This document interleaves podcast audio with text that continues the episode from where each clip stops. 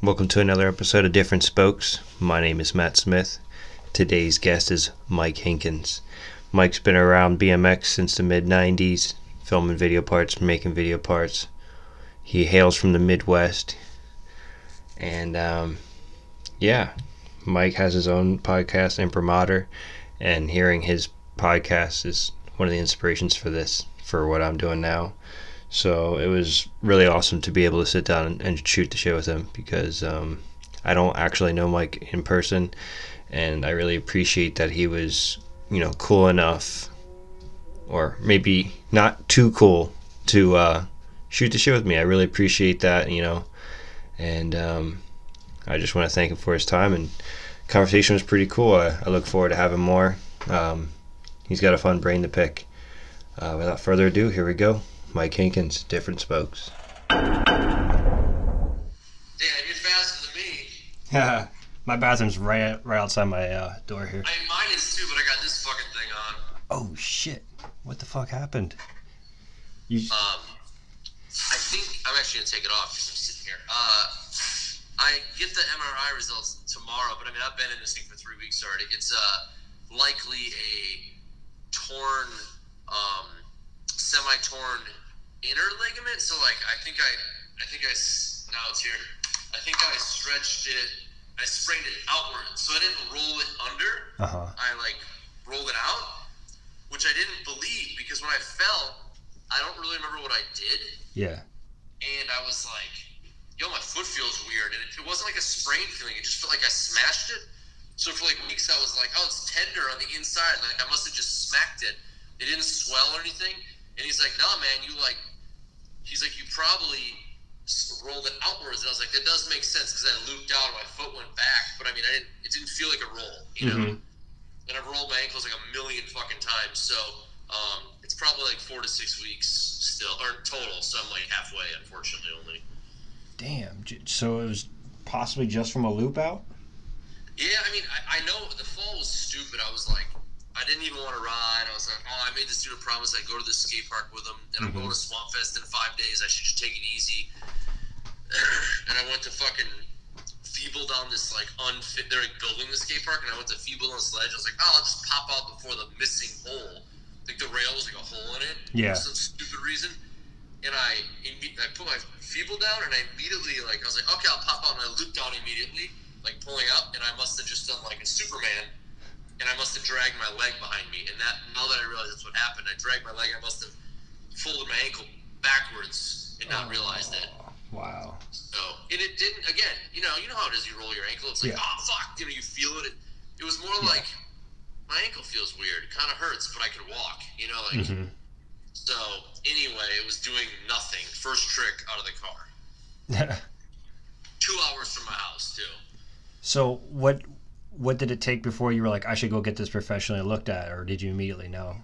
Um, you know, I, I like I rode around all day with the dudes, like one footed, just kind of hopping and, and stuff. And then I came home, and then like I was like, well, can I get an X? Oh, I went and got an X-ray immediately, like the next day, and it showed nothing. I was like, it's got to be some sort of like deep bruise. Mhm. And then I left for Swamp Fest because I didn't have I had a ticket, so I left, and I've been in Florida for two weeks working and doing Swamp Fest and stuff. And then uh, I got home and I was like, okay, it's been two weeks now, two and a half weeks doesn't feel any better. I can't walk on it yet. It's like time to go see a doctor. And then I went and saw like an ankle specialist, and he was like, he didn't even touch it. I described it. He's like, oh, you tore the blah blah ligament. I was like, are you sure? And he's like, yeah, positive. And then he touched it. He's like, it hurts here and here. I'm like, yep. He's like, yeah, we'll get an MRI to make sure, but like, it's like it's it's this. It's four to six weeks. It's a sprain. Like, all right. So at least I got an answer in theory. Yeah. That's crazy. You listen to smooth jazz. Technical difficulties passed. I think we're ready. no, it's funny though. Like the echo is like your signature sound now. oh, mine. Yeah. Oh, that is. It's because I, I would show you. I'm in a fucking huge room, like a gigantic, like, like 15 by 20, with like a. It's like a, a landing on top of the stairs. So there's like a, like the ceiling over there is like 18 feet tall. nice. Yeah. I mean, they're tall ceilings. They're already like eight or ten feet, and then over there where the stairwell is. So basically, I'm outside of a stairwell, which it's a beautiful room. There's tons of windows for me, but it, and it's like our office, but it's all tile, cement, big area. So it's like hollow as fuck sounding. But I'm not gonna go sit in my hot ass fucking bedroom or something, you know. Yeah, which leads me to a good, maybe a good starter question here. Where are you right now? Uh, I am in the Dominican Republic in the capital city of Santo Domingo. Wow, crazy. Yeah, it is. Super crazy here. And and what is it that you're doing there? Well, I am doing this. I'm doing all sorts of cool shit. Um, my wife works for the um, United States uh, State Department, Okay. So she, um, as a diplomat, just travels the world working at different embassies and consulates. Wow. So I kind of get to tag along, and uh, we move around every couple of years. We go to a different embassy, and uh, I uh, sometimes I like teach. I haven't. I, I took a, a year and a half off or so. It's been a little while. Mhm. Here she comes. Actually, she's she's bringing me some M and M's. Hi. Hello. This is my wife, Caitlin. Hi. Nice to eat with E meat. You meet. Nice. All right, babe. Thank you. She brought me some M and M's. Um, so yeah, she not only brings me M and M's, she brings me around the world. Like I was saying, uh, you know, sometimes I work at American schools, Mhm. you know, like uh, or international schools, and I've done that before. The last spot I was at was a nightmare, so I quit. Um, and I, you know, I guess I'm jumping ahead a little bit, but I basically I quit, Mhm. and I needed to like make some money, and it's you know. If I'm not teaching in American school, well, there's not too much to do because labor is super cheap. So I'm not going to work for like eight bucks a day, like you know, cleaning a ditch or something. So Right. um, I took on a lot more with Madeira in the last few years, and now that's so that's what I'm doing here. Like I'm running Madeira, you know, four, five, six hours a day. You know, kind of like basically being all of Madeira. Mhm. Um, and that's also why I'm traveling constantly. So I'm always going on trips. I'm going to the factory because you know it's only like a three-hour, two and a half hour flight to uh, Tampa from here, or say Tampa St. Pete area. So yeah, that's what I'm doing here. And you know, Very when cool. I'm not traveling all the time, I'm riding my bike and doing shit around the house. Sick. Man, that's so crazy because it's like when you said, oh, I'm going to get an MRI in this country, I was like thinking, oh man, I wonder what country he's in. Or is he just talking about America like that? I was like, fuck, I can't, I don't, I don't know. You know? You know what's cool is out of pocket cash to get my MRI was 200 bucks. Done. wow. So some things are cheaper now. You know, like and the X-ray too was like 50 bucks. But I've also gone to the doctor for other issues, and I'm like, I don't want to really go to the doctor and have you like do anything. Like, go ahead and take pictures of my body, but don't fuck with me. You know. Yeah. wow. Damn. Okay. So let's uh let's run it back for a second. Yeah, sure. I remember seeing you as, as a kid. So I used to like buy videos out of Dans Comp, and I would buy, I would purposely buy DVDs or v- VHSs back then that I didn't recognize. So it was like anything other than props or the standard quo status quo of whatever BMX was at the time. I was already trying to dig into whatever weird shit I could find. And I would just buy shit. And one of those videos was the Horizons DVD. I think Oh, it was. yeah. A, I think it was a DVD, right? Yeah, yeah. I think that was. I think our video before that was a VHS. So yeah, that was a DVD, and it was like that was new, right? Like the Etnies DVD had just the Etnies video had just came out on VHS and also DVD, and that was like a transition. Yeah. So I think my I think Joey Hastrader like you know he authored the whole DVD, and that was like a big process because he had to figure out how the fuck to do it. You know. hmm Yeah. Yeah. Definitely. I. I mean, yeah. I tried doing it too. um, did you ever see uh, Mutiny's Subversion video? I definitely did. Okay. Um, the one with um, shit. I'm mixing them all up, but I've seen it. 100% seen it because I really enjoyed it. But I'm mixing it up with the one before it, and also Walter's um, the one where they're all sitting on the table. Um, it wasn't a mutiny video, but it was like all the mutiny dudes basically. Oh, okay. Um, something about good time or fun. Stoked Um, on being pumped. Was that? It wasn't stoked on being pumped, was it? No, no, no. It was before that. But anyway, yes, I have seen Subversion. So why didn't you ask that? Okay, so uh, when I okay o, OJ, I don't know how to say his name correctly. OJ Juarez. I think it's is it, I think it might be Juarez, but I, I also Juarez. don't remember exactly. I remember him too. Okay. Um, for me, my experience with that video was like the whole video was very sick, but like he was like this low key heater, kind of like alternate style dude amongst the mix. He just kind of seemed different.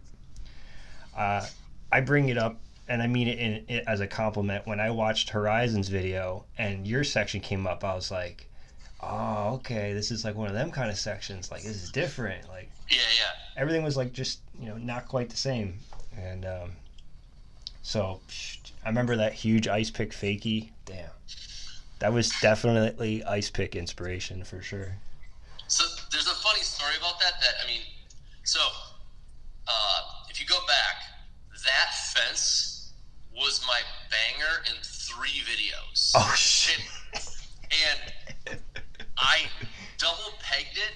I double pegged it like in one of my first ever sections, like like maybe three or four years before that, like in the late '90s, really like maybe 2000. I double pegged it, and I mean it was barely a double peg. You know, I was like shadow grinding it, yeah and then I was like, oh, I just want to ice pick it, and then I think I think I ice picked it for a something else, and then of course I was like, I want to ice fake it. So we go there, and I uh, I double it, I double fake it, and then I ice fake it for real like thirty fucking times. Like, and it's not like, and again, that was back. I would say that was my peak, like where I was like, ah, fuck it, I'll, I'll send it. Like, I'm not much of a hugger. I never have been, right? But that was back when I was like younger, and I would just do whatever. It was scary, and I did it like a lot, and finally I just I could not get on the ice hard high enough. To, I was basically undersiding it Mm. over and over and over again, and I couldn't go to fakie. And I was like, "Fuck it, I'm fucking over it, right?" And then I like threw my bike. I sat there for a second, and Joey did not. I could tell he like was just waiting because you know he was a good cinematographer. He got it. You filmed everything. You just sit there, you let the, the moment unfold. And I like recollected my thoughts. I was like, "All right, fuck it, right now, Joey. I'm fucking doing it. We're leaving." And I turned around and I did it, and that was the one that I pulled. And so that's it's always been kind of like every time I watch it, he did that like kind of editing thing that I know Grant C really hates, where like he shows the build up, it's like double, double fake ice, ice fakey, which back then made sense, but now I'm like we probably could have just skipped right to the ice fakey, but either way, Yeah. it kind of shows that it was a process, and that's mm-hmm. why it was. I think he edited it like that to show that like I had to work up to it. But yeah, that that was not supposed to happen. I kind of had given up, so I'm happy that it uh, that it turned out. damn that's a that's one of those glorious victories Certainly. yeah That spot's still there too, and people. I just saw someone riding it like it's like two blocks from where I grew up, and um, where the Mung. You know, the Mung, right? yes Richard Mungle. yeah he had a section in that too right Yes, and his section arguably was like inspiration for me because he, um, him and I were we grew up riding together. He taught me to fakie in that parking lot Cool. where the fence is, Mhm. and we kind of had I wouldn't say a falling out, but we weren't on the best of terms around the filming of Horizon, and um, he he I didn't realize he was filming a section. He was living in, about an hour away, going to school in Madison. And then Joey Hester was like, "So Mung's gonna have a section," and I was like, "Oh shit!" I'm not gonna lie, I was like a little jealous, you know. Like, you know, we were, we were like not on the best of terms. And Mung filmed almost all of that in like I would say 80 percent of his part. He filmed in the last like month or two of filming, while all of us had been working on it for a year or three. And as such, his footage is the most fresh and the most. I would say that we were all developing our styles at the time, Mhm. and his was the most developed. And I remember he did that feeble hard backlash. And on one hand, sorry if this is a spoiler for Mung, and I mean this in good ways. I'm pretty sure he was trying Feeble Hard 3, which at that point, Edwin had done one. Yeah. I had done a really shitty one also in that video. And I his would have undoubtedly been better. Um, but I think he accidentally did that backlash, and then he, I was, I, from the story I heard was that he accidentally did it, and then he did it on purpose. And I think that like he basically invented that moment, or invented that combo that moment because it's like, oh shit, it just puts me right into it. And I, that clip is so fucking good. Like I still look at the his it's his intro clip, and I look at it, I'm like, that is the best feeble hard backlash ever. And it was one. I think it was honestly possibly the first one ever done. Um, wow along with a few other things in that video being the first ever done. So it's like a I don't know. That video was definitely a turning point for us. I think that was the beginning of uh, becoming. Uh, I, not, this is not not pros. I don't mean that in any way. It was just like it was like we were heading towards a more professional outlook on BMX. More like we're trying to like change BMX and do things and grow and, and, pro- and progression instead of just like let's make a video having fun, which it was a blast. But it was more like let's make a good video Right. and have fun, and that was like a big change for us. Mhm. And that was like had to be 2002, 2003, I guess. So hmm it's been Jesus, 16 years since that came out. Damn. So You don't have any extra copies, do you? no, I have. I don't have any copies of me because they're at my parents' house Hmm. in the United States, and I think I have two Right. On. because I always try to make sure I had two of something. Yeah. But I do have a digital file, so if you're looking for it, I can get a copy to you. Definitely, because I had lost mine. I had a couple videos, you know, you let let friends borrow them and you never get them back, kind of thing. Yeah, definitely. the next time I saw you was, I know this sounds mad creepy. Ridiculous. I'm sorry, I sound mad creepy, but um, uh, the Ghetto Street Comp, the second one, because Damn, well, that was such a big deal. Man. that was the first that was the first time I saw any pros or Yeah, yeah. anybody in general that I was familiar. But then I saw you and I was like, "Holy shit, it's that dude from that video." How's he how's he all the way over here? Holy shit, I guess people just travel like that. And I remember looking at your bike and that was the first time I ever saw a 25 tooth in person, like full guard, everything. That would have been a Macneil bash. Exactly, yes. Yes. yeah, holy shit, I forgot. I mean, wow, yeah, that was a Macneil bash because I used to run the 36 version of it, and then it got smaller, and I was like, well, fuck yeah, you know, like, yeah. Fuck. I was like, damn, that shit looks so cool. you know, that, I, um, I, you know, I, I wrote a book, and one of the chapters is about going to that event because so much crazy shit happened at that event, and, um, I won't spoil all the stories. I'm sorry. I'm not going to give them all away because I wrote a damn book.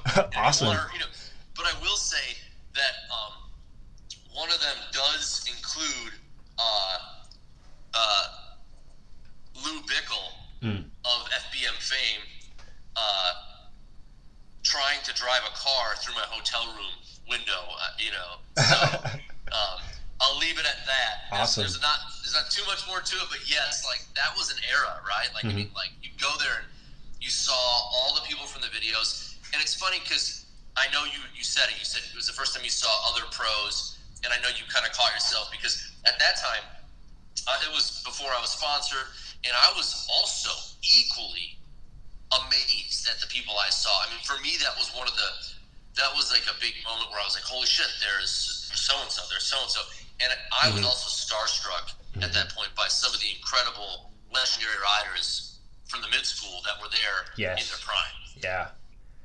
It was like, holy shit, this is this isn't just a commercial. They legitimately these heathens li- live like this. Like these guys are real. Like Dude, they're crazy as fuck, dude. yeah. And I remember seeing like the the like transition. It was like a tight transition up. I don't know if it was on a car, but it had like a handrail down. Uh it was like a tight tranny with like a, a handrail at the top of the tranny almost. yeah, yeah. and I remember thinking, "Holy shit! I wish I signed up just to ride. I just wish I just wanted to ride it so bad." And I was like, I made a promise to myself next year. I'm go. I'm entering just so I can ride whatever they build, and then they didn't have it again. Yeah, I also, um, you know, I kind of had the reverse actually. I I entered and then I was like, this is too insane. I can't ride this. Like, just I remember the bunny hop contest is a good example of that. The bunny hop contest was suddenly they were like, hey, it's a bunny hop contest, and I was like, oh shit. So I get I get in line, I get snaked like by hundred people, and then the next thing you know, it's already at like three and a half feet. And that's my first. It's like my first top of the day. Yeah. And I go and I get kind of cut off, and there's like gravel everywhere, and then I like I don't even really get a full hop, and I case in like you're out, and I'm like okay. You know, I was disappointed because I was like, oh, like that wasn't really my fault, but but that was the whole that was just a bunny hop contest. Now the whole park was like that, where like you couldn't get a run. So when you see Right. those dudes now, like I think people look back at that and think, if they weren't there, they're like, oh, I want to go and ride that. And I'm like, yo, good fucking luck because none of us could barely ride it because it was so hard to ride. Everything was so fucked up, and there were a million people Mhm. going ape shit. And it was just, it was absolute mayhem. But it was just like Swamp Fest, right? It was just, it was worth the watch. Mhm. Like, you know, it was worth just being there to experience. And there was those dudes that make it work and they somehow made it work. I don't know. I, I, I was like too nervous to try to like ride half the ramps. It was so fucked up. Yeah. Now, um, I I remember trying to recognize everybody, and and there was this one kid who was four peg. I could have swore it was Karl Poynter. He railroad the whole fucking flat rail, That was him. and then he 180'd straight 180 like the the dumpster jump. Yep, that was him. That was definitely him. I remember that. Cause that was fuck, man. That shit Yeah, that really was- blew me away. That was right when Karl, in my in my eyes, I didn't know who the hell he was either. And that rail ride thing was also kind of like a, you know, isn't it funny though how over the years we look back and there's certain tricks that happen, and you they're they're quote unquote ahead of their time because nobody really notices it. hmm Like it happens, and then five years pass, and then suddenly someone else does it, and they're like, "Man, that's crazy!" And you're like, "Yeah, but so and so did that eight years ago, five years ago, but no one even understood it." Like, and I'll, I'll give an example here.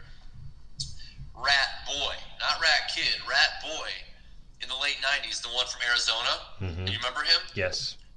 Yeah, he he was doing shit that is just like like Kevin Kiraly and Chad, and even some of the stuff that like I'm into too, like a lot of backlash, bar spin, full cab. He Mhm. was doing that shit literally 20 years ago, and everybody was too distracted by his ridiculousness to really appreciate. I think some of the the tech things he made up without even trying. Mm-hmm. My first video I ever bought was, um, what you call it, Finding Shade. Oh yeah, the, What's that? The, the was it Elsbell's production, right, or was it Standard? I forgot who's Els Bells, yeah. And that was the only video I had, but I knew that guy did a bunch, I guess, or that guy had a whole catalog that I wanted to get into, but I I was the only one I got, and I saw Rat Kid in that, among other people, you know, Edwin, Smoker Dave. I mean, everybody. If you look, if you read the box, there was a lot of people in that video. That was actually my.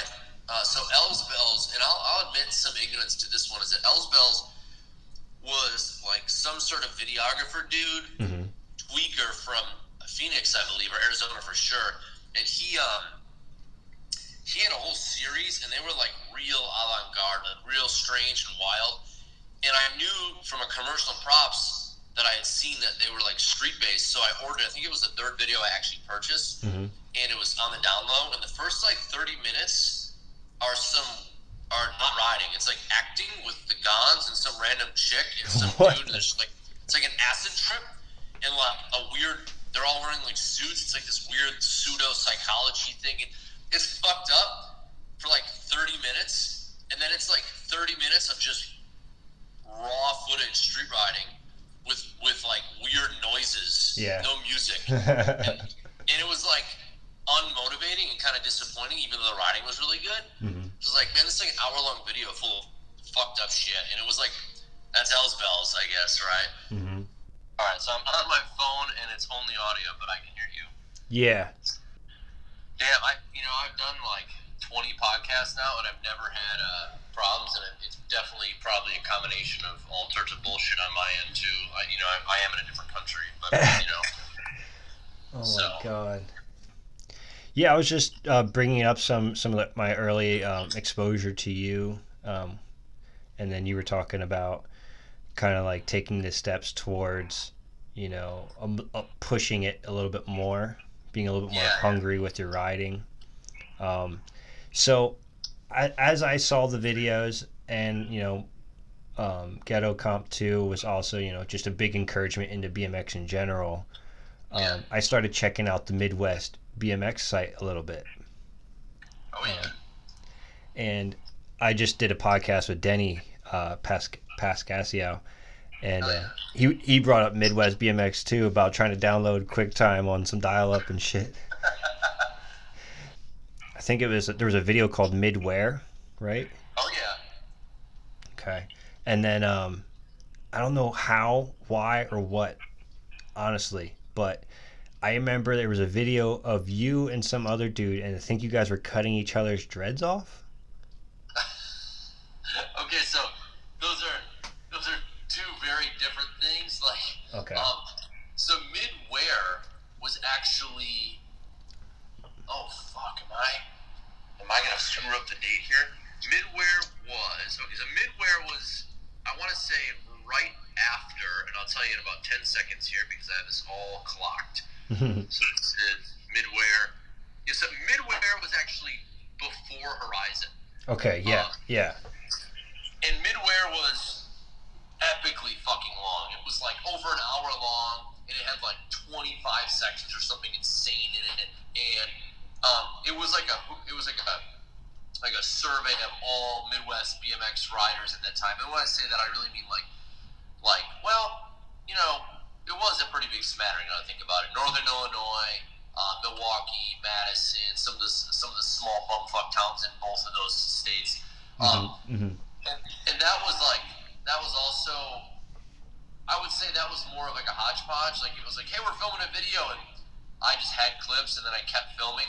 While Mhm. Horizon was more of like an intentional, like you're going to have a section, you need to make a list, and like I made a list, right? Like had a, had a, scratch note. Yeah, So yeah. that also I think is what separated Horizon from Midwear is that like I really looked at it like a like a, a filming project. Um, Mhm. and ironically, I've never really done that again. Like I've never really made a list and gone and done like okay, I'm gonna do these five tricks.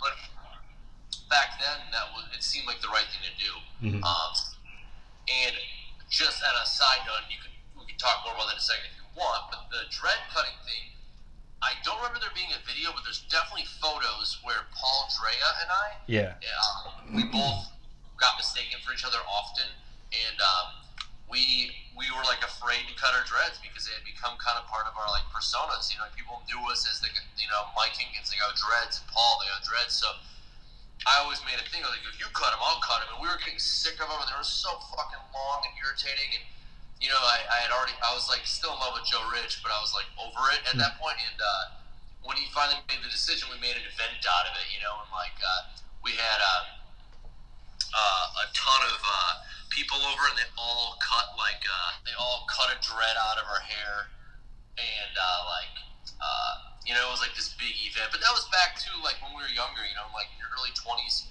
everything is like a reason to have a party. I don't Yeah. like drinking party. I mean, just like we'll have a gathering, we'll have a, we'll have a kickball tournament, we'll have a fucking trivia night. I mean, and it's you know like we would just always have groups of people. So it's like now I like I just go to a fucking barber and have him cut my goddamn hair. But you know back then it was like we had to have Yeah. something big happen. You know. Yeah, and and I, I think the reason I brought it up was because like you know I, I was negligent to the whole thing, and I'm just in my head I was thinking, holy fuck, there's that many people that care about these guys cutting off their dreads. So like to me, I was like, damn, there's a there there's a scene going on out here. That that was my impression of it all. Like that's what I took from it. Well, that is that's actually a really cool um, insight into Milwaukee, and I think that I think that the videos. And here's what's really funny too is that people people always talk about. I mean, maybe not now.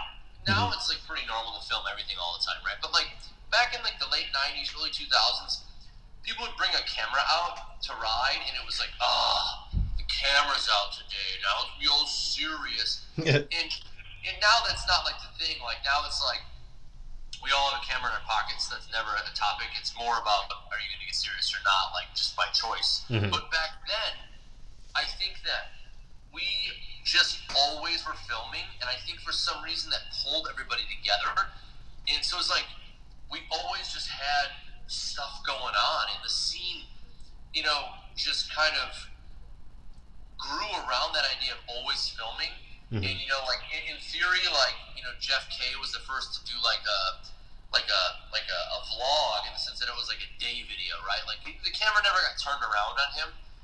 Yeah. But like it was like the idea of a day video, like let's just do a day and see what happens. Like as a theme, which is so common now in all like social media, not just BMX. Yeah. That was like we did it all the time, and I think people enjoyed it. And it was cool because you got to see yourself on film, which is always cool in BMX. Yeah. And as such, going back to where we started with this, is everything was everything was uh, was an event. Everything was a big deal. Like no day in the in those in that era, like the early two thousands, ever felt like a a boring day. Like every day was like, holy shit, there's twenty dudes out, or holy shit, we're making a video, or we're gonna go find a new spot, or we're gonna build a spot, or we're gonna dig a fucking ditch and do this.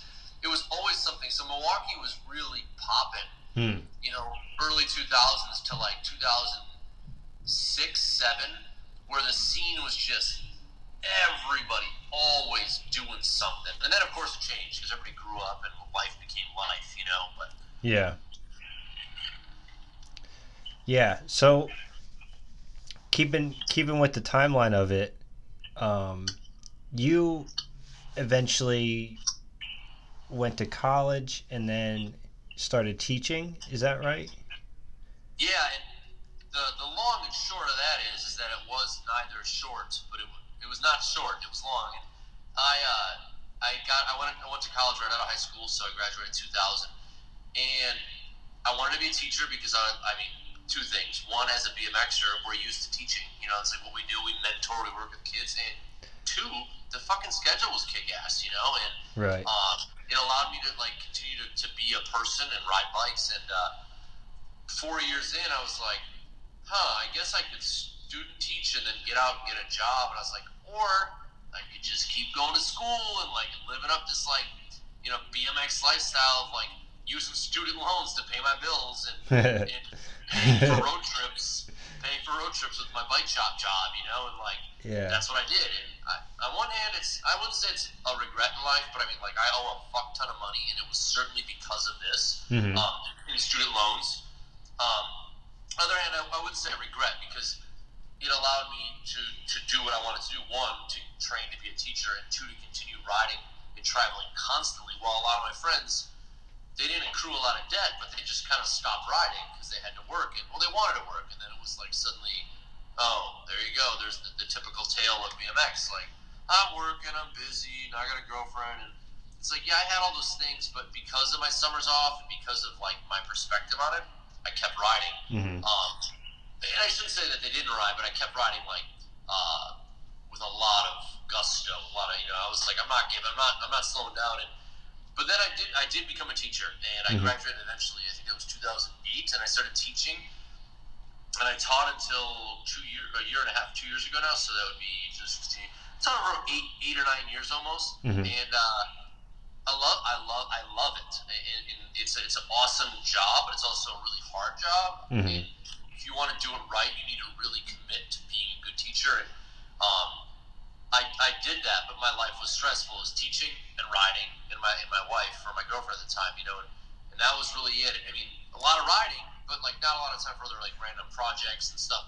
Really, besides just riding, riding, riding. And uh, even though I'm on a hiatus right now from teaching, I'm not done. Like I Yeah. definitely want to keep doing it. Um, it just the time isn't right, and I found that I can do other things right now, and that teaching will most likely be there in a few years. You know, my degree won't expire too much, Mhm. and I wanted to do too much work to get back into it. But yeah, I guess on your timeline back then, you know, 2008 is when the scene was changing as everybody's growing up, and I also grew up. You know, I had to get a real job and a nine to five in some ways. You know. Yeah. And were you teaching in the states? Were you teaching it at your local area? So, so interestingly, so obviously, uh, you didn't figure this out, people listening, is that I'm uh, from Milwaukee, Wisconsin, and Yeah. uh, uh, I got out as the market crashed. I got out of school like 08, and Yeah. then you know 08, 08, 09, the market crashed. At the same time, not to get into politics here, but um, Scott Walker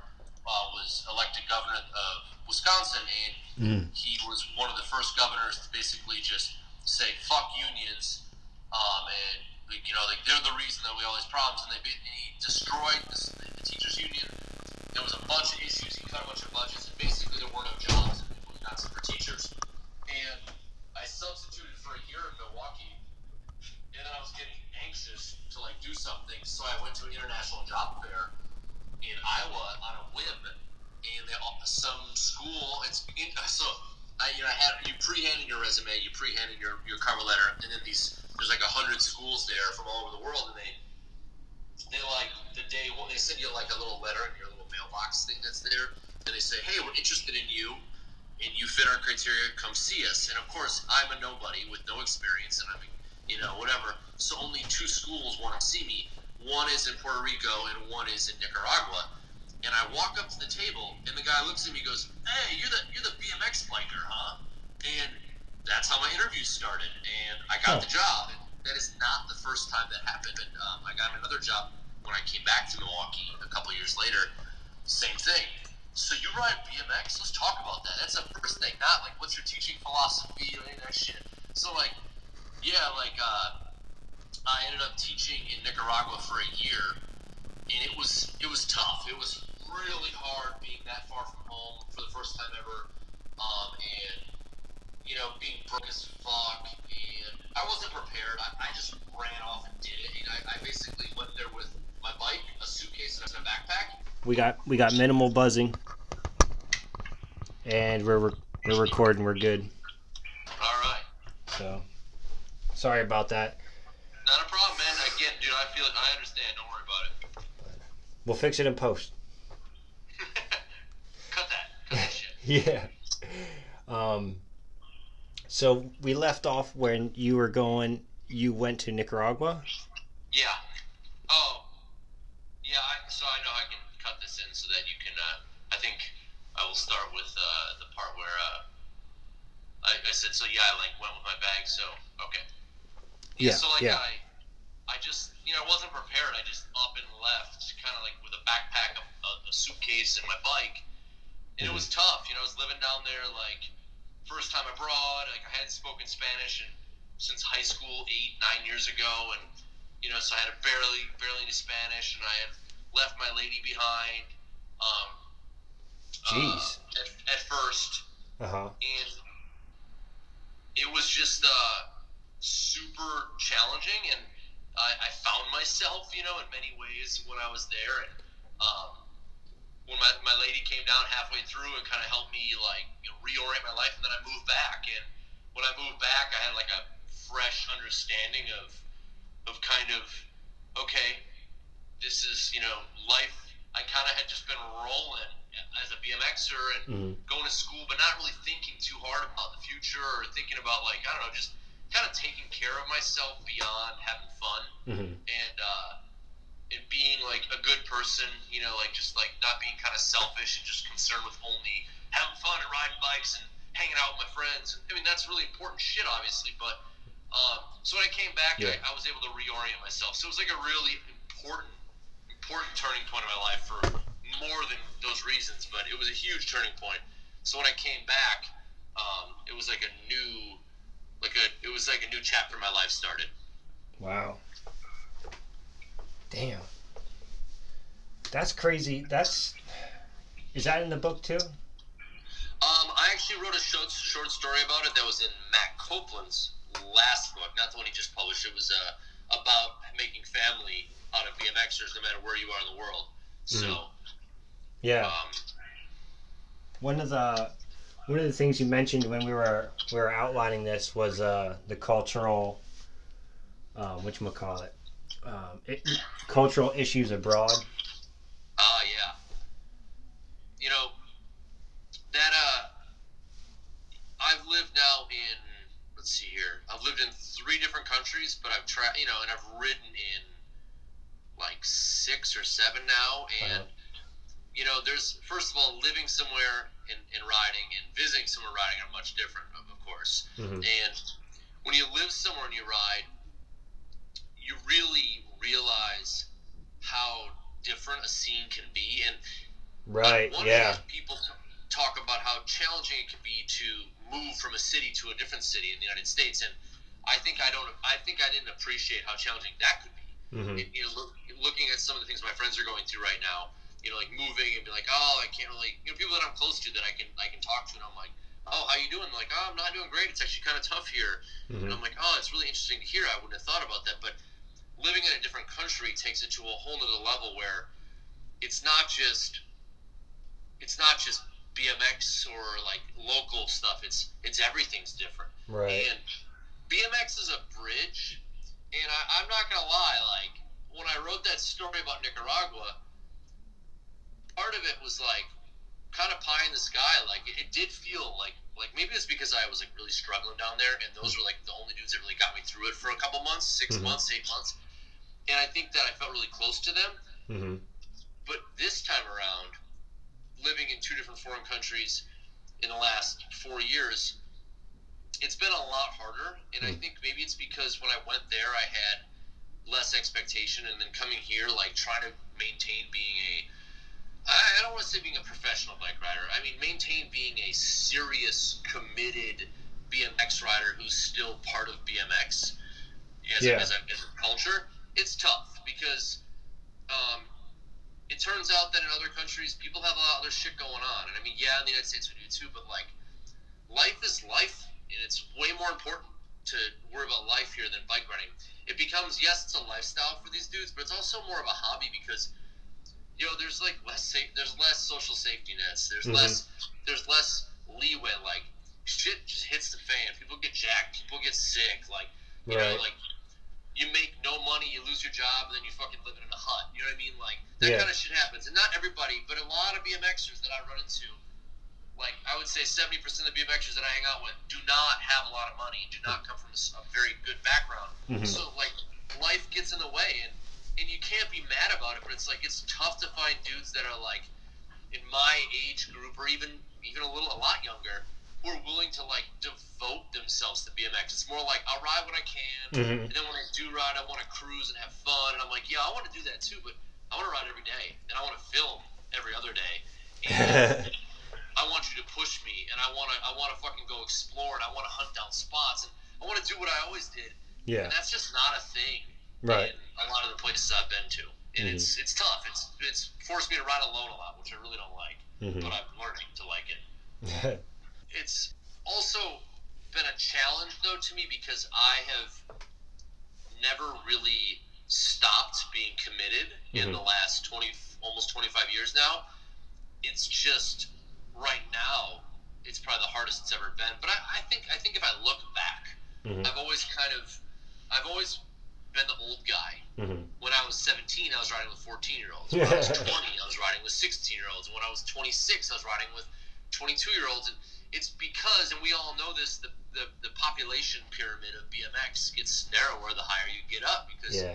it's it's harder. Like Yeah. there's peer pressure, there's social pressure, there's life pressure, and uh, I think that sticking out, sticking it out all these years was it was hard work, but it wasn't that hard compared to what it is now. Now it's like really challenging for me to stick, not to stick with BMX, but to like get out of BMX when I'm so used to getting out of it because of where I am. But I mean, still backing up, I Mhm. think about how crazy it is, how many eras of BMX people see, right? Like, I don't know about you, but I can give you like, I can give you like a list of names and go, okay, so that was the Andy Kent era, Mhm. and that was like when he was my main dude, you know. And then there was, then there was the the Edson Nieves era, and he was my main fucking dude, you know. And like, there's all these eras that I went through, and I can't think that I'm the only one.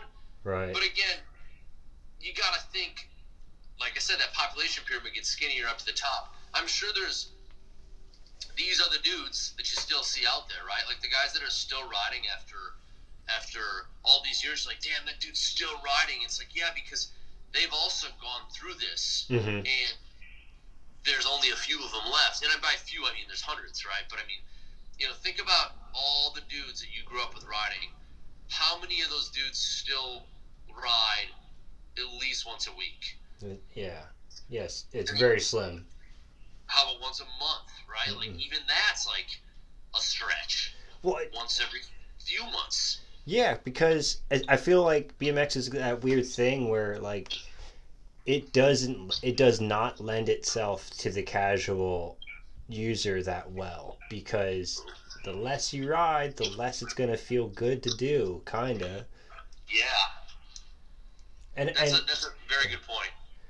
I I remember living in Philly with my buddy Kyle, and he was like, fiending to ride every day, every other day.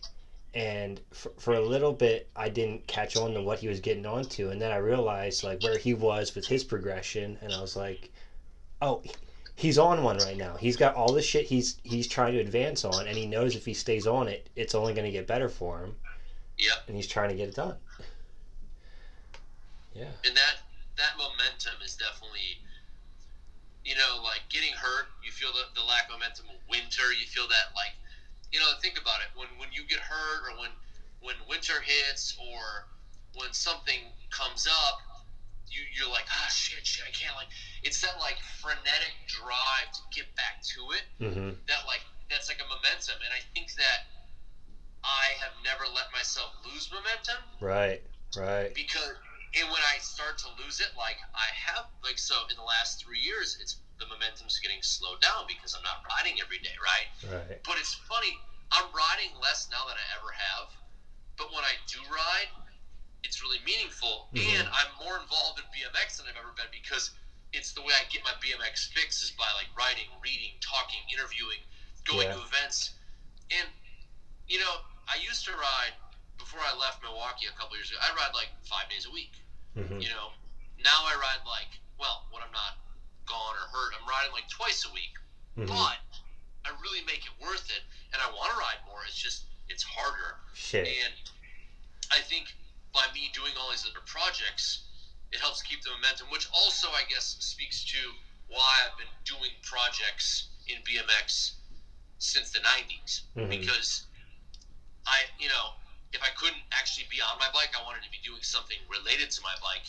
Mhm. But I also wasn't just like some people like like I don't really watch BMX videos, and I don't really like. I mean, I watch I watch videos, but like you know, be like, oh, I watched a video.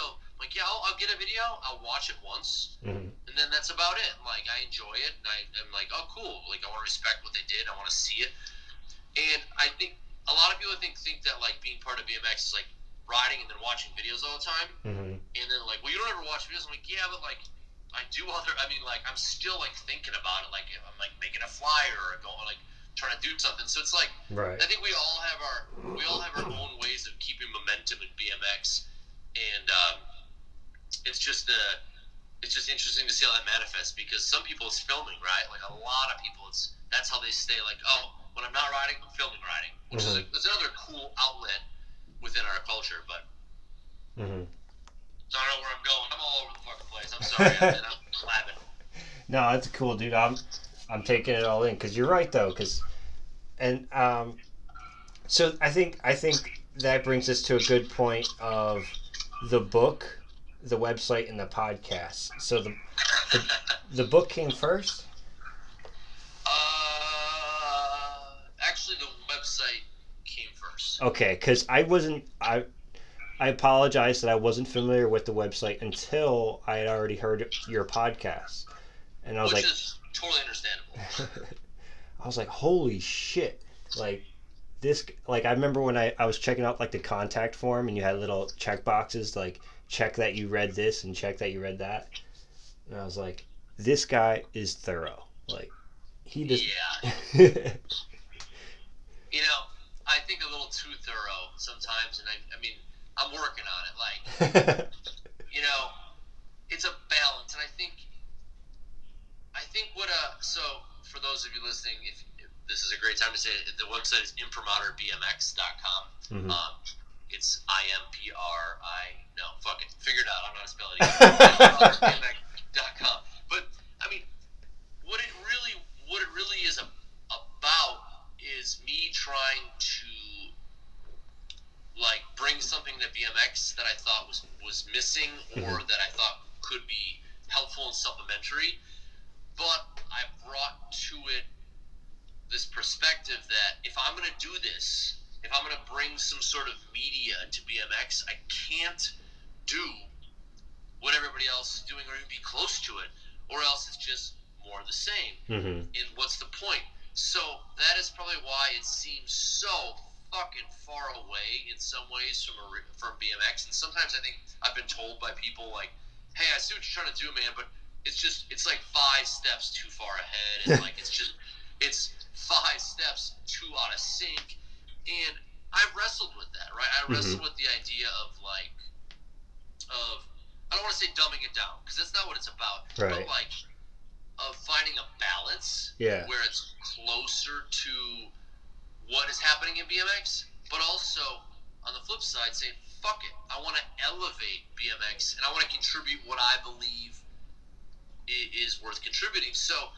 I think the Mhm. podcast is that balance, and I can thank the Mung for that because he basically said, "Hey, you should talk about this shit because some people aren't, most people aren't going to read this, Yeah. but they'll more Yeah. likely listen to you talk." So, you know, he inspired me, and, and we had a podcast, and it was pretty successful. And and I said, "Okay, but here's the balance. I'm not going to do a podcast like everybody else." And I mean, I do in some ways. I'm not trying to kid myself. I'm not fucking reinventing the wheel, but like, I Yeah, really yeah. try hard to do something different in the sense that like I don't want to interview people. Mhm. I want to talk about ideas and politics and culture. And sometimes it's it's strange. Sometimes I'm like, okay, pushing too hard. And other times it works really well. And Mhm. I guess that's that's part of doing anything, right? Like you fuck up. Like I look at some of the things that the first things I wrote, and I'm like, you know, I wrote that, and I don't really, I don't think I believe it anymore. I think I've learned as I wrote it and as I wrote more that my perspectives have changed. And I think if you listen to the Lino Pod, you can hear me kind of like, uh, like dealing with that. Like Mm. Lino is like kind of helping me tear down some ideas and, and rebuild some new ones. So Yeah. it's, the, website's definitely been a journey of self discovery, but I mean, I'm really trying to add to BMX. I swear to you, it's not just me trying to sound smart and put everybody through the fucking ringer. yeah. Like, it's me trying to add something, and when I write something that doesn't feel uh, like like high enough level, I'm like, nah, fuck it. I need to make this higher. I need to make this stand out because that's what I'm doing. And if I'm not,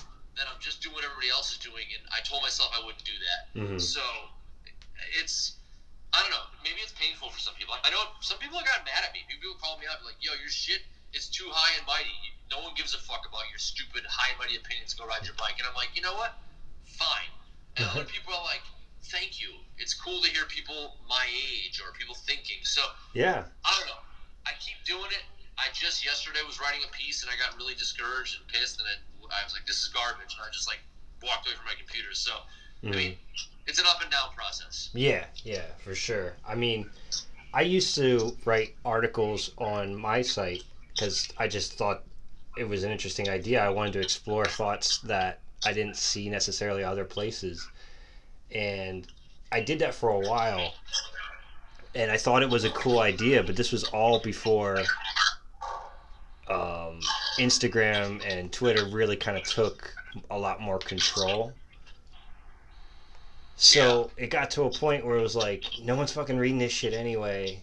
But when I when I ran my stats, my my articles were just as popular as the videos I was putting so much time into. So I knew that there was some kind of interest there. But um, long story short, I'll cut this out. But I, I transferred my WordPress to a Tumblr because I I was feeling so uh, like my shit isn't worth paying a hosting fee for.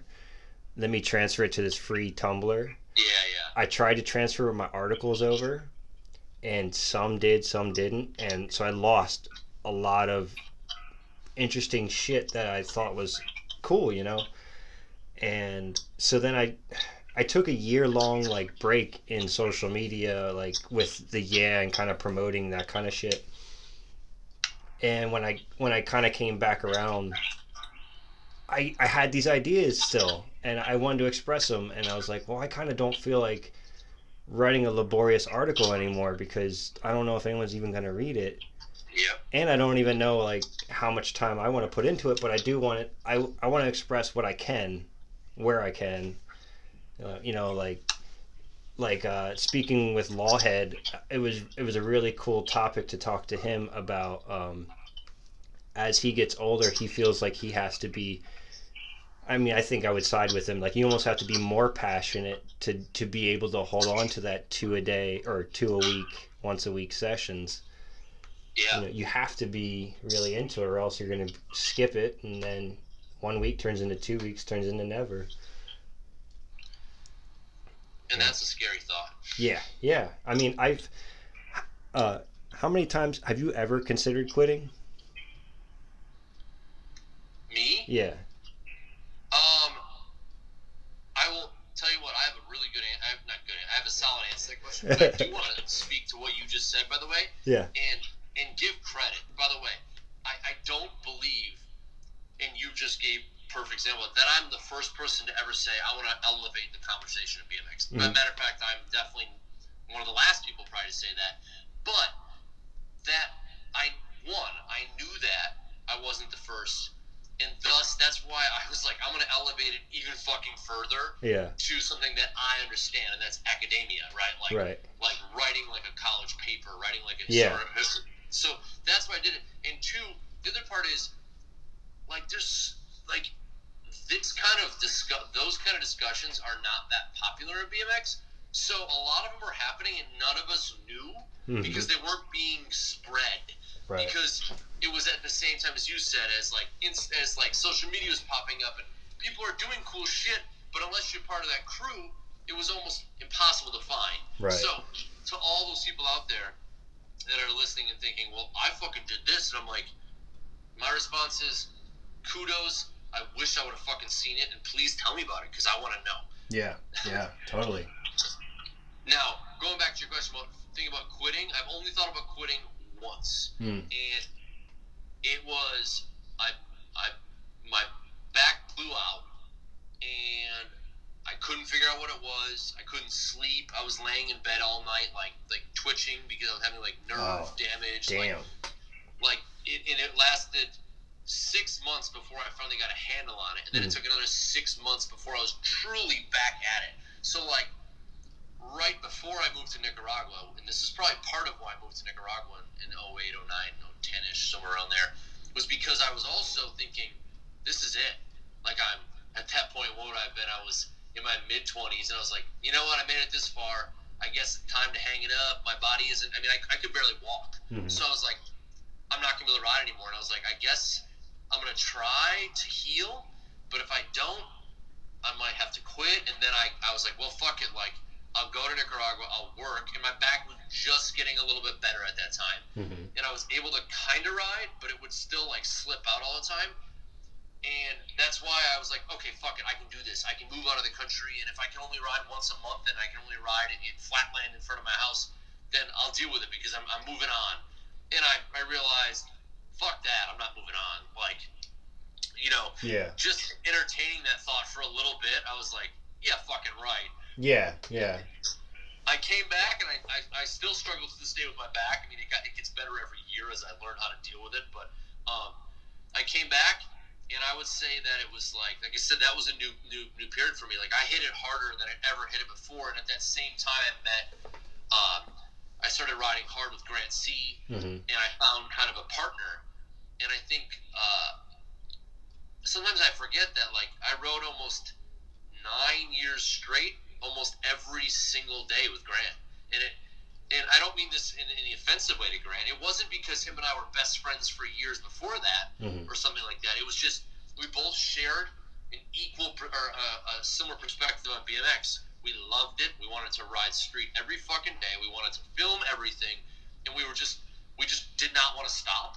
Mhm. And we fed into that. I think that's why it became that like he really helped me stick it out. And that era kind of ended only when I left Milwaukee. So that was like recently, you know, a couple years back here Mhm. and that was like a big a big turning point for me. So yeah, I never I never really thought about quitting except for when I thought I was gonna be forced to quit. I thought I was I thought I was gonna be unable to ride, and Mhm. if I was able to ride, I was gonna throw my back out to the point where I couldn't walk or sleep. So I was like, I don't know if we can do this, but Yeah.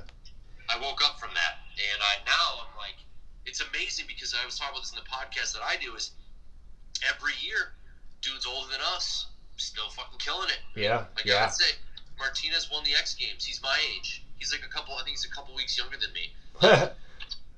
You know what I mean? Like, yeah. I mean, he's isn't stopping. Why am I stopping? I'm not nearly as badass as him, so I Yeah. can probably milk it even longer. You know? Speaking speaking from one BMX nerd to another, do you ever do you remember seeing a picture of Joe Rich it was like he was airing out of a vert ramp, and it was like some. It might have been for like a birthday thing. I think he was like thirty six, or something like that, and he was like twelve foot out of. He was like twelve foot out of like a legit half pipe, like a like a real vert ramp. I don't remember that. Okay. Um, I don't know where I No, saw it. no, I don't. It might have been on some random site, but I just remember seeing, oh my god, it doesn't it doesn't end as you approach forty. Holy shit! No, mean, and it seems like a lot of the dudes are getting better, and yeah, like they're not jumping off roofs anymore, but like Yeah. they're still riding really hard. Like I was stressing out. It was up. It's been two. It was two years ago now. I was stressing out to do a uh, doing a kink rail. I was in Ecuador actually, and Dan Crook and, and Grant were there filming, and I was freaking out. I couldn't do this kink rail, and I was like trying. I was getting scared because I get down to the end, and I thought I was gonna fall over and like into like like it turned at the end. So if like you bail at the end, of course you like, rack yourself on the turned rail, and Right. and I'm freaking out. I'm like, dude, what's wrong with me? And Dan Crook, probably the nicest thing he ever said to me, he goes, dude, you gotta think about it, man. Like, you're, you're doing pretty awesome. You're in your you're in your mid 30s, doing kink rails still. Like, how many how many dudes are in that club still? And I was like, man, I mean, it wasn't like some super gnarly kink rail. It was like really hard, um, but it was still like I was like, I, I think about that all the time, and I'm like, damn, that means a lot to me. You know, like that, like. I'm still trying to push myself, and it's yes, it's always about what's what you know you compared to you. Right. But yeah, you still have to think about like where you are in BMX sometimes, and like especially for someone like me that still wants to put things out and like help, you know, like help push BMX. Mhm. Like it's cool to think like okay, like I'm not totally out of the loop as I get older. Yeah. Yeah, I think I think the simple act of riding is what keeps your finger on the pulse is the fact that you ride. Yeah, And it, it's the cheapest market research that anybody that's in like I don't know, anybody that's in the industry, it's like go ride and there you go. yeah. See what it's all about because that's what we're talking about. Yeah. So we mentioned the website, we mentioned the podcast. Where did the I just want to touch on the book here for a second. Where did the book fall in the, in that timeline? You know, and actually, I would actually say I said the website started first because the website was the first thing to manifest. But Mhm. um, they actually, the website and the book were kind of parallel. Um, Okay. I, you know, always been into writing. I, I was, you know, I would, I loved writing articles for magazines when I had the opportunity. I loved writing articles for MidwestBMX.net when I had the opportunity. So, like, you know, I, I was an amateur writer. And I'm, by the way, I still am an amateur writer. But so I was always into writing and any opportunity I got. And um, at the same time as I was starting to write things for Imprimatur and build the website, Matt Coplon asked me to write a short story for his uh, second book. Um, I think it's called "Let Me Tell You About the Time." Mhm. And I don't know if it's still in print. If it is, I think Dig might carry it in their web store. But and it's a collection of 16 or so chapters from all different BMXers um, about stories. And that was the one I wrote about Nicaragua. And it just, I was like, man, I always talk about writing, and I just wrote a chapter. I should start writing a memoir, like of all the crazy stories I have. And I was like, yeah, yeah, that's like you know when I get older. And I started making a list though, and when those stories would come up, I'd tell the stories over and over again over my life, and they would come up, and I would I would add it to the list. I had like a little note in my phone, and I looked at it one day and I was like, I should just write these now, like Sick. before I'm dead or forget. So Right. I started writing a couple, and then I was like, oh, I'll just I'll write it when I'm inspired. Maybe it takes me five years. Who gives a shit, right? Maybe it takes me 20 years. And then um, I quit my teaching job in Ecuador um, after one year being there, and I had a lot more free time. And I was, you know, just starting to like, you know, pick things up with Madeira more. And uh, I just would work on Madeira stuff in the morning and then do stuff around the house. And then in the afternoon, I would just sit down and write for like three hours. Mhm. Like before my wife got home, I would just write.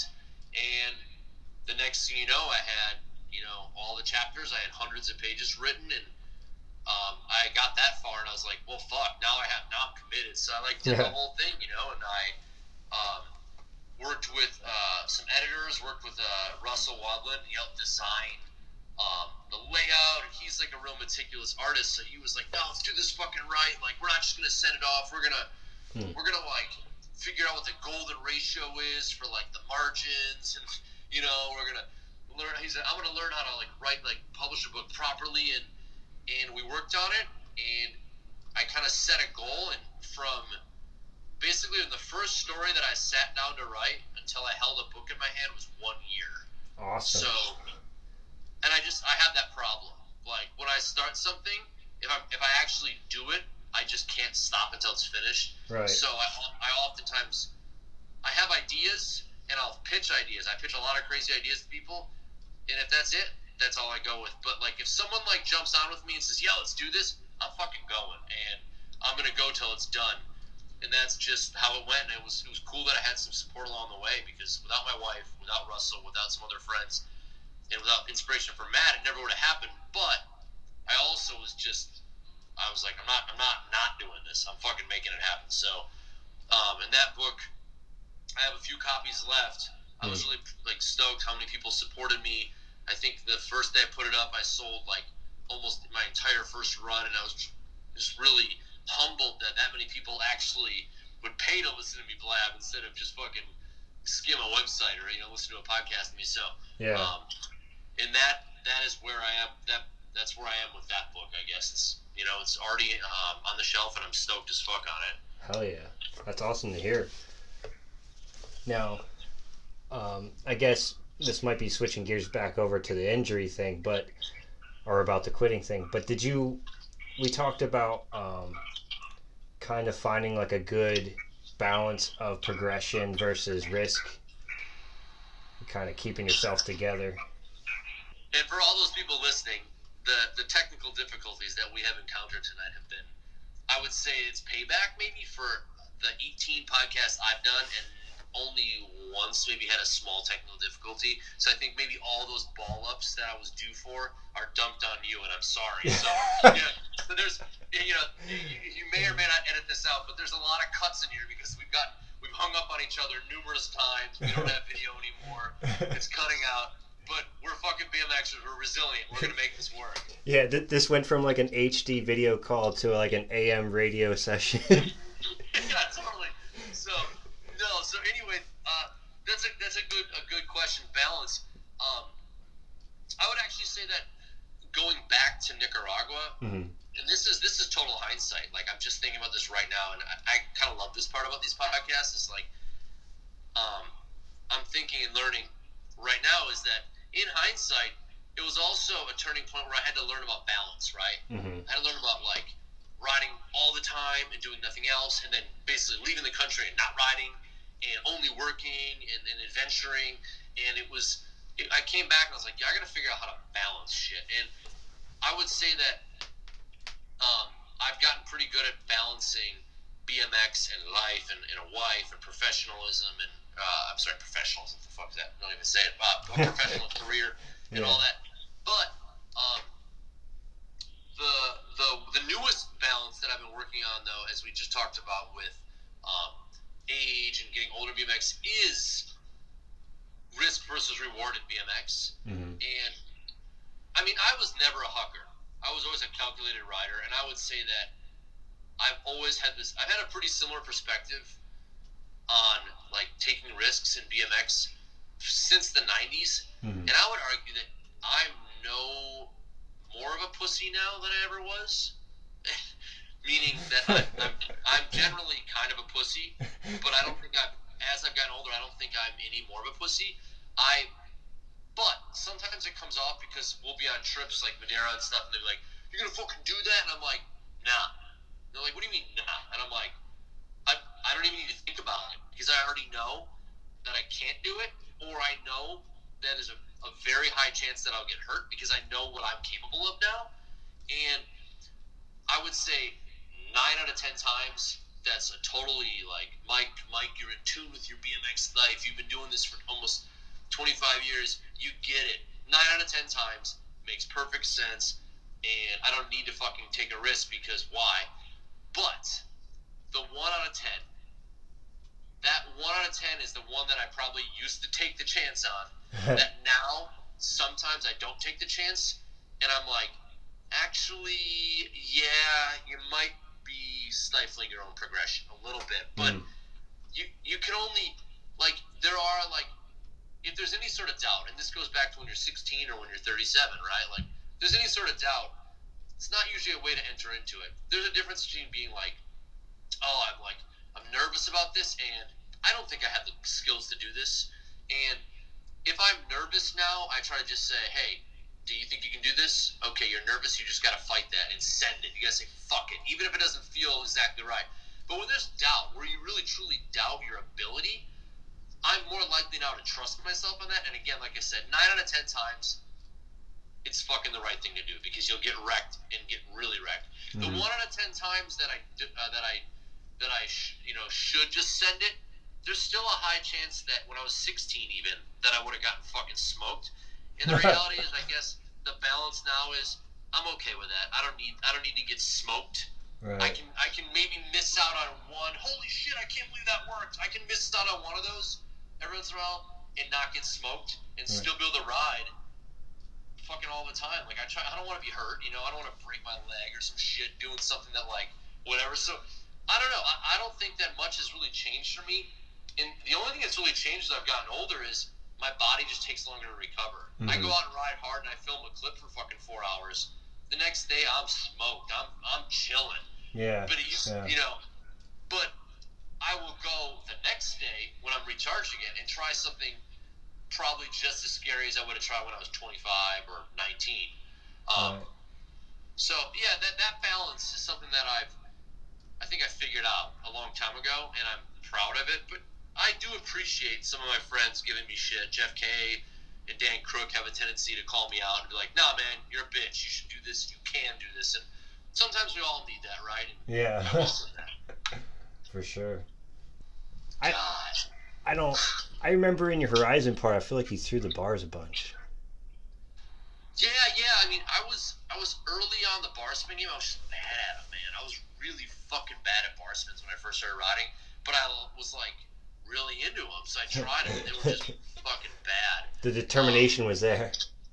Yeah, I mean, the joke was always that the ground would catch them for me. And if you look at some of those Horizon bar spins, I'm landing like suicide no hander, and I still pull them out. That's inspiration though, because it's like, ah, man, bar spins for me, it's like I will bitch hop a hundred times before I throw them once, and then you know Same here.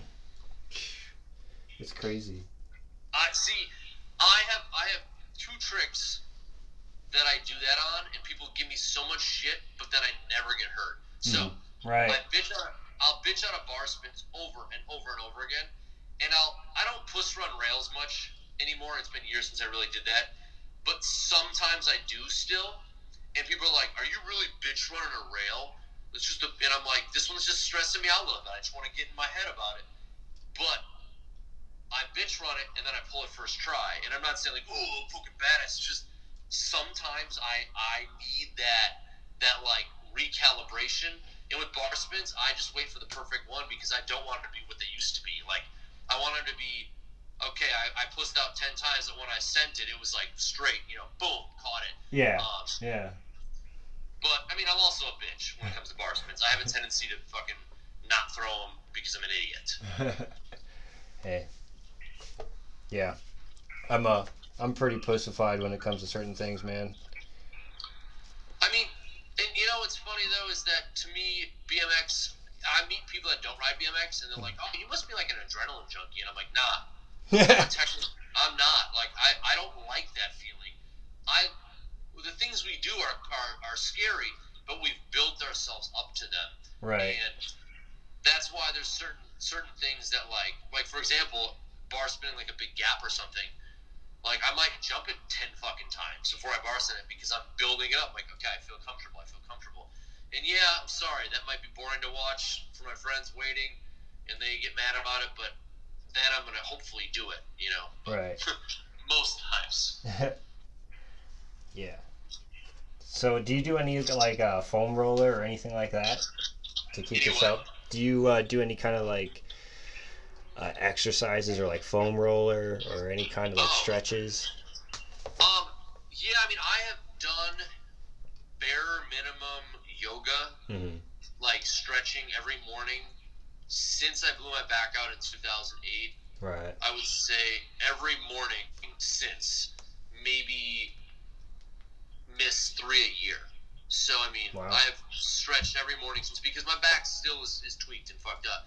Um, and when I have time, I like to do yoga, but like real yoga, like actually go to like a class. But dude, yoga's hard as shit, and every time I do it, I like it like takes me out for a day if I'm not like in the zone. so a lot of times I can't do workouts in yoga because either I'm hurt from riding Mhm. or because it'll hurt me because it's like I'm not like you know it's like BMX like you said like you got to do it constantly to be in it. If you only do it like once in a while, when you do it, it fucks you up, and then you can't ride for like three days. So like I stretch every day with some minor yoga shit, but like hmm I am hitting that age where I'm like uh, I gotta start working out and like getting a little flabby, you know. I'm, I, I'm starting to realize like my lady's been making me do yoga, and I was doing it every day with her until I hurt my ankle, and now it's like, oops, not Yeah. doing yoga again. yeah, for sure. Um, I had a buddy invite me to a, on a race trip this winter, and I preemptively got excited, and I didn't want to be wasted the first hour I was there, so I was doing cardio the whole week leading up to it, Yeah, and then uh, there was a huge snowstorm, and we ended up not. I ended up not being able to go on the trip. I was like, fuck. nah, fuck. Yeah, but um, Well, the cardio was good. Your heart is happy. At least it thanked you. Yeah, for sure. Um, so, one of the things I wanted to bring up because I, I read it in the Challenger magazine. Uh, I think you like you bought an ad for it. yeah. Yeah, uh, that made my that that was awesome. That made me laugh my ass off. Uh, I have it here, right here. Let me uh. Yeah, go ahead and read it because I don't remember exactly what I said. all It was in the classifieds, right? Yeah. Shout out to Challenger. I really like what they're doing. Definitely, definitely out to challenger. It's one of the coolest things, man. Doing an awesome thing. Okay, uh let's see where Want to read some long ass shit about BMX and have your head explode? Or maybe listen to a podcast with some dude who looks so deep into BMX that he never came back? You do. ImprimaturBMX.com. That's I M P R I M A T U R B M X.com. There you go. All right, thanks for the shout out. But yeah, that was go ahead. Go ahead. that was my personality shining through uh, about something that is absurd, and that's what I do at Imprimatur, like we talked about before. Yeah. So yeah, and that and that I wanted to bring that up about like, you know, in order to put yourself out there on a podcast or like you did earlier on Instagram this week where you kind of like recorded asking people for ideas and shit. Like you kind of have to be able to not take yourself too seriously. Right. And is there was there like a uh, a change that you had to go through to do that? Was it a little scary at first for you, or You know, um, the the short answer, the shallow answer is that I was nervous about the beginning of Imprimatur BMX because I knew that my mission was to be tra- like shed shed light and be transparent about BMX culture and talk about things that people weren't talking about, and I knew. I was nervous that I'd piss people off, and I'm, I and I was nervous that by writing it down, that I would like put myself in a position to get um, like pulled out of context and like ripped into and fucked with and argued with. mm-hmm. But I also was like, but that's what I want. I want people to argue with me. I want people to discuss this and debate it. Mm-hmm. And Mm-hmm. I, you know, like my wife is like, you know, my my my best friend, and she she knows more about BMX than most BMXers, honestly. you know, and like yeah. she like she knows what the fuck's going on. So like I like you know was like weighing it with her and discussing with her, and she she encouraged me to do it. And and in another hand, she was like, "Well, this isn't this isn't like you," and I'm you know, and that that's the bigger answer. The bigger answer is, um, BMX in in the '90s. So I was a fuck. Let's go. Let's let's go all the way fuck back, man. Sixth grade. Yeah. Sixth fucking grade. I'm in sixth grade. I am the most average dude ever. Blonde hair, blue eye, just average height, weight, size. I'm just average. wasn't good at anything. wasn't particularly bad at anything. I was, I mean, I was book smart, but like whatever. I was Mhm. really average, and I wanted so badly to like stand out, but I was like nervous and I didn't have any confidence, and I didn't do anything really. And then I met some BMX riders, and I found BMX, and that. I mean, it sounds cliche, but the first time you do something on your bike and beat it, you beat the fear, you overcome it, and you're like, that it's not just a rush of like endorphins or adrenaline or whatever the fuck your body does. It's also this hmm. rush of of like confidence. Like Yeah. I can take an action and I can see a result.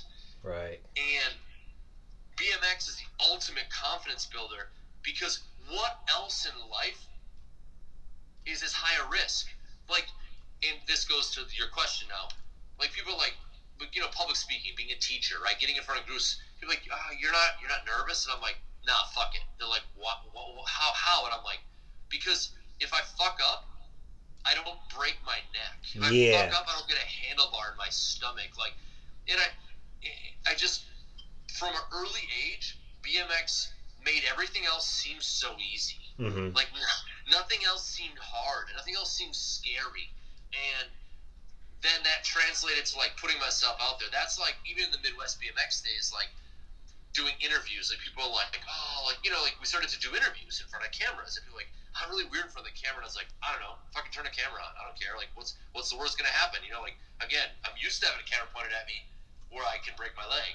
This, what do I do? Yeah, I Yeah. just say something stupid.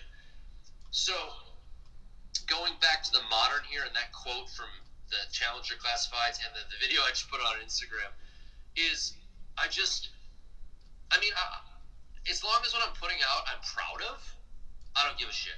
Right. Like, I just have to be able to defend it. And then I've done a few things, you know, where I look back and I'm like, oh, that's a little cheesy. Maybe I shouldn't have done that. But, like, for the most part, I'll defend anything I've done and said.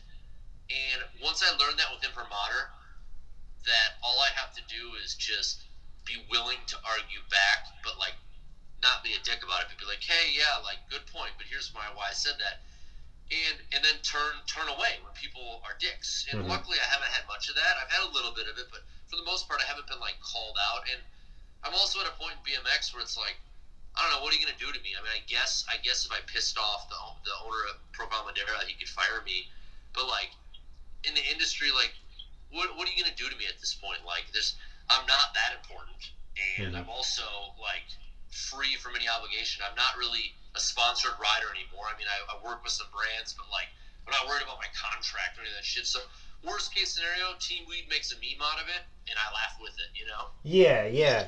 That that's kind of what I was getting to. As like, what's the worst that's gonna happen? Somebody makes fun of you, like, like I like like you ever um, you ever watch those roasts, Comedy Central roasts? Yeah, yeah, I've seen those. Yeah, it's like you know, I think I think BMX I, that would be like a cool little thing if you ask me. Is like maybe maybe each year at Nora Cup that somebody else gets roasted. Like just being able to laugh at yourself, I think, is so important just in life in general. Like not taking it too seriously. Like if somebody if I if I did something stupid in a video and somebody took it and made something funny out of it, I would laugh with them. I'm like, oh cool, like yeah, I was dorky. That's good, you know. Good job. No, and I mean, I think, I think hand in hand, this also goes again going back to like middle schools. Like, I did realize that another power that you could use, another another thing you could use to be confident and, and become something more than just a bump on the wall was to use humor and to be yeah. to be silly. And again, I sometimes even now cross over into being ridiculous, and my friends be like, "Yo, turn it down, man." you're, a little, you're a little fucking off the hook tonight. Like, but like, you know, I think that when you can laugh about it, but also learn from it, right? Yeah, I know this sounds like yeah. a fucking, you know, it sounds like a, a motivational speech, but the reality is, I think the biggest way, the one of the keys success in life is um, self-evaluation because it's how you learn, and learning is how you move forward in life, right? Like Mhm. you can only do more and do better and grow and, and learn by learning from your mistakes and and from your successes and those are all that only can happen if you're able to look at yourself from the outside. And what a better way to look at yourself than also through the eyes of other people who, through jokes or through straight up shit talk, are looking at you and letting you know what they think. And sometimes it hurts. Sometimes Yeah. someone says something to you and you're like, damn. But Yeah. The reality is, I don't think anybody's ever said something to me in BMX that wasn't true. And if it, or, or if it was true, or if, I'm sorry, if it wasn't like fully true, it was more like it had a basis in truth. Like, like you know, like oh, you're a fucking loudmouth, and you like you think in this case, like oh, you think you're so much smarter than everybody. Well, part of that's true. Part of it is part of it is, and I, not that I think that, but part of the, the issue they're getting at is true. On one hand, man, it, it kind of hurts. Like I'm, you know, you're making me, you're saying like I'm an asshole, right? But on the other hand, you're like, you're reminding me, hey, dude, like, don't, don't act like you're something more than you are, and stay grounded a little bit. Like, remember, like, like, yeah, you know what the word superfluous means, but do, do you sound like a fucking asshole using it? Probably. Right? Especially knowing your audience. And that doesn't mean that I'm smarter than everybody else. I'm just different, right? I liked reading fucking books and I went to college because I loved reading them. You know, like, Mhm. it doesn't make me any better than anybody else. But when people bring that up, it just reminds me and teaches me how to better be balance myself, right? Because yeah, I know sometimes I come off as a fucking as a as like a, a stuck up dude trying to like like I said in that Challenger ad, like a dude that got so deep in he got fucking lost. And sometimes I'm writing these pieces, I'm like, where the fuck am I going with this? You know? Like, and but on the flip side, I also don't give a shit. I love it. I enjoy what I'm writing, and you know, Yeah. I, I try not to offend anybody. But yeah, sometimes my existence offends them, and I guess that's that's part of the game, right? When you put yourself out there. yeah. Uh, but it's been a long time putting myself out there, so I'm just I guess I'm used to it now. Yeah. Now, um, with that said, I, I guess a little bit on the other side of the coin. One of the reasons I decided to to do different spokes was I was inspired by you. You know, like Well, shit, that's awesome. when I would hear your podcast, I kept on like thinking of like I kept writing shit down that I wanted to talk about, but I was like, well, he's got no real reason to talk to me for his show. And then like after I did a couple, I was like, well, maybe I could just talk to him about about shit because I was getting kind of I I I'm I'll be the first person to laugh at a meme. But at the same time, I felt like the conversation was getting a little bit too memey. Like it was just nothing but memes and no real tangible conversation happening. Yeah, And you know, you, you had your thing, and it was like, all right, cool. There, like there is some stuff going on. And then you know things have trickled in within the past year. You know, Anderson and Chris Doyle, like, and they're Yep. they're broadcasting their own ends of the neck of the woods, and and that's fucking that's as cool as it gets because you know there's i feel like there's like this weird stigma about keeping it core and keeping it street and that's that's why i sent you that youtube video today. yeah, yeah. i think it's the perfect example it's um, for anybody listening it's the key and Peele skit um, i think it, i think it's titled proud thug where like they're trying to sit down and do a drug deal or, or talk about the next game plan and the guy's too street to even sit down and then he falls on a wooden stick and he's bleeding and he's like no fuck it holmes you know like Too too street to even fucking deal with the stabbing, you know. yeah and i so like you know you could, you could think one end of the spectrum like oh i thought too hard about bmx and then you're like oh well, the, the only cool bmx is just is if you don't wax a ledge. That's the only way it counts. Or like you know it's like this shit's ridiculous you know? There, there, there's a way out of this you know? I, it doesn't have to be counterproductive. No, I I agree 100. percent. I think that on one hand, like someone's like, oh, there's a like a you know, saturation of podcasts in BMX. Ooh, another podcast. But on the other hand, it's like, hey, if you're if you're adding something to the conversation, and a lot of it is about documenting scenes and people. Like mine, it'd be tough to have another one of mine out there because I'm already stretching to like make it work, right? Like there's a lot of big ideas in BMX, but you can only talk so much about so many ideas before you're Mhm. like, okay. And Mug and I catch ourselves doing it all the time. We're like talking in circles after a while. You're like, okay, I get it. Let's move the fuck on.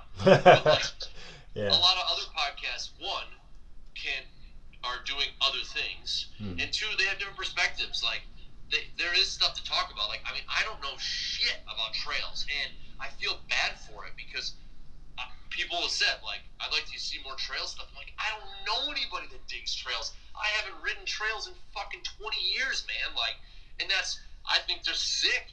So it's like it's cool that someone like Doyle is interviewing trail riders and and like I don't know anything about Pennsylvania or fucking you know all these other different locations that people are doing podcasts about, and it's sick that people are doing it. So I mean, more power to it. I'm gonna keep doing my thing, and hopefully nobody quote unquote copies me because I'm not gonna copy them. You know, like yeah. we're all gonna grow together then.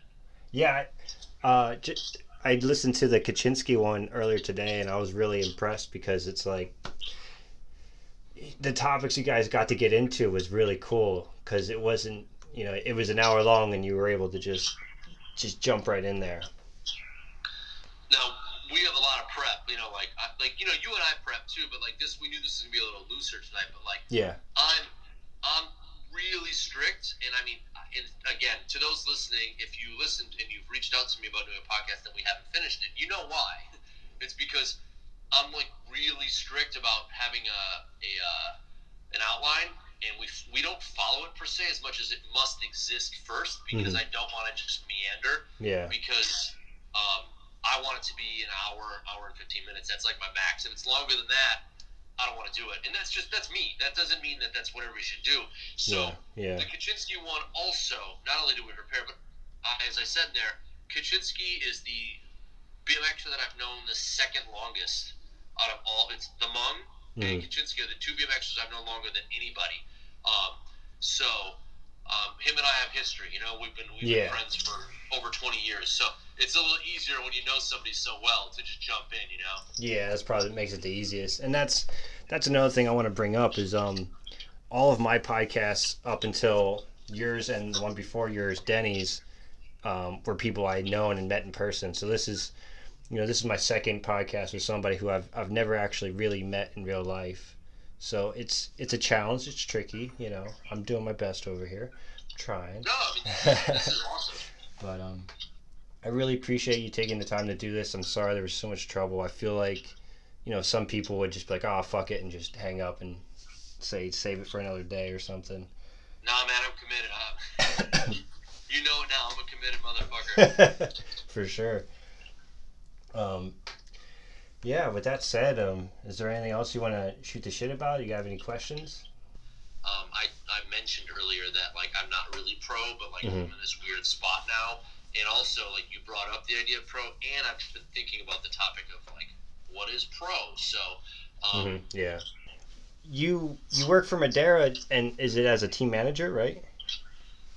um, so yeah, Madera is. Uh, I mean, I kind of do everything now except for make the parts in the machines. Mhm. Um, and I don't mean that like, ooh, I'm, I'm the big dog. It's just it's, it's a one. It's basically it's a one man show, and then the team. Mm-hmm. Now that doesn't mean I don't have support, but uh, yeah. So I, I manage the team.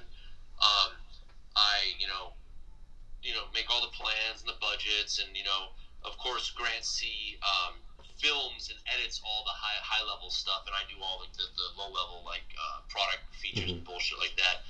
Um, and you know, and like new products and new logos and new clothing and you know uh, our marketing strategies, all that has kind of just fallen onto me as Matt Coplon has um, focused more on profile Right. and and uh, yeah, and I mean it's Yeah. kind of weird because I rode for Madera for like I mean I guess I guess I still do, but I so I rode for Madera since the beginning, Mhm. um, and uh, and then like halfway through, Matt started asking me to just help out to do X, Y, and Z because I was like responsible and, and willing, Mm-hmm. and uh, you know, and then eventually we all started getting paychecks.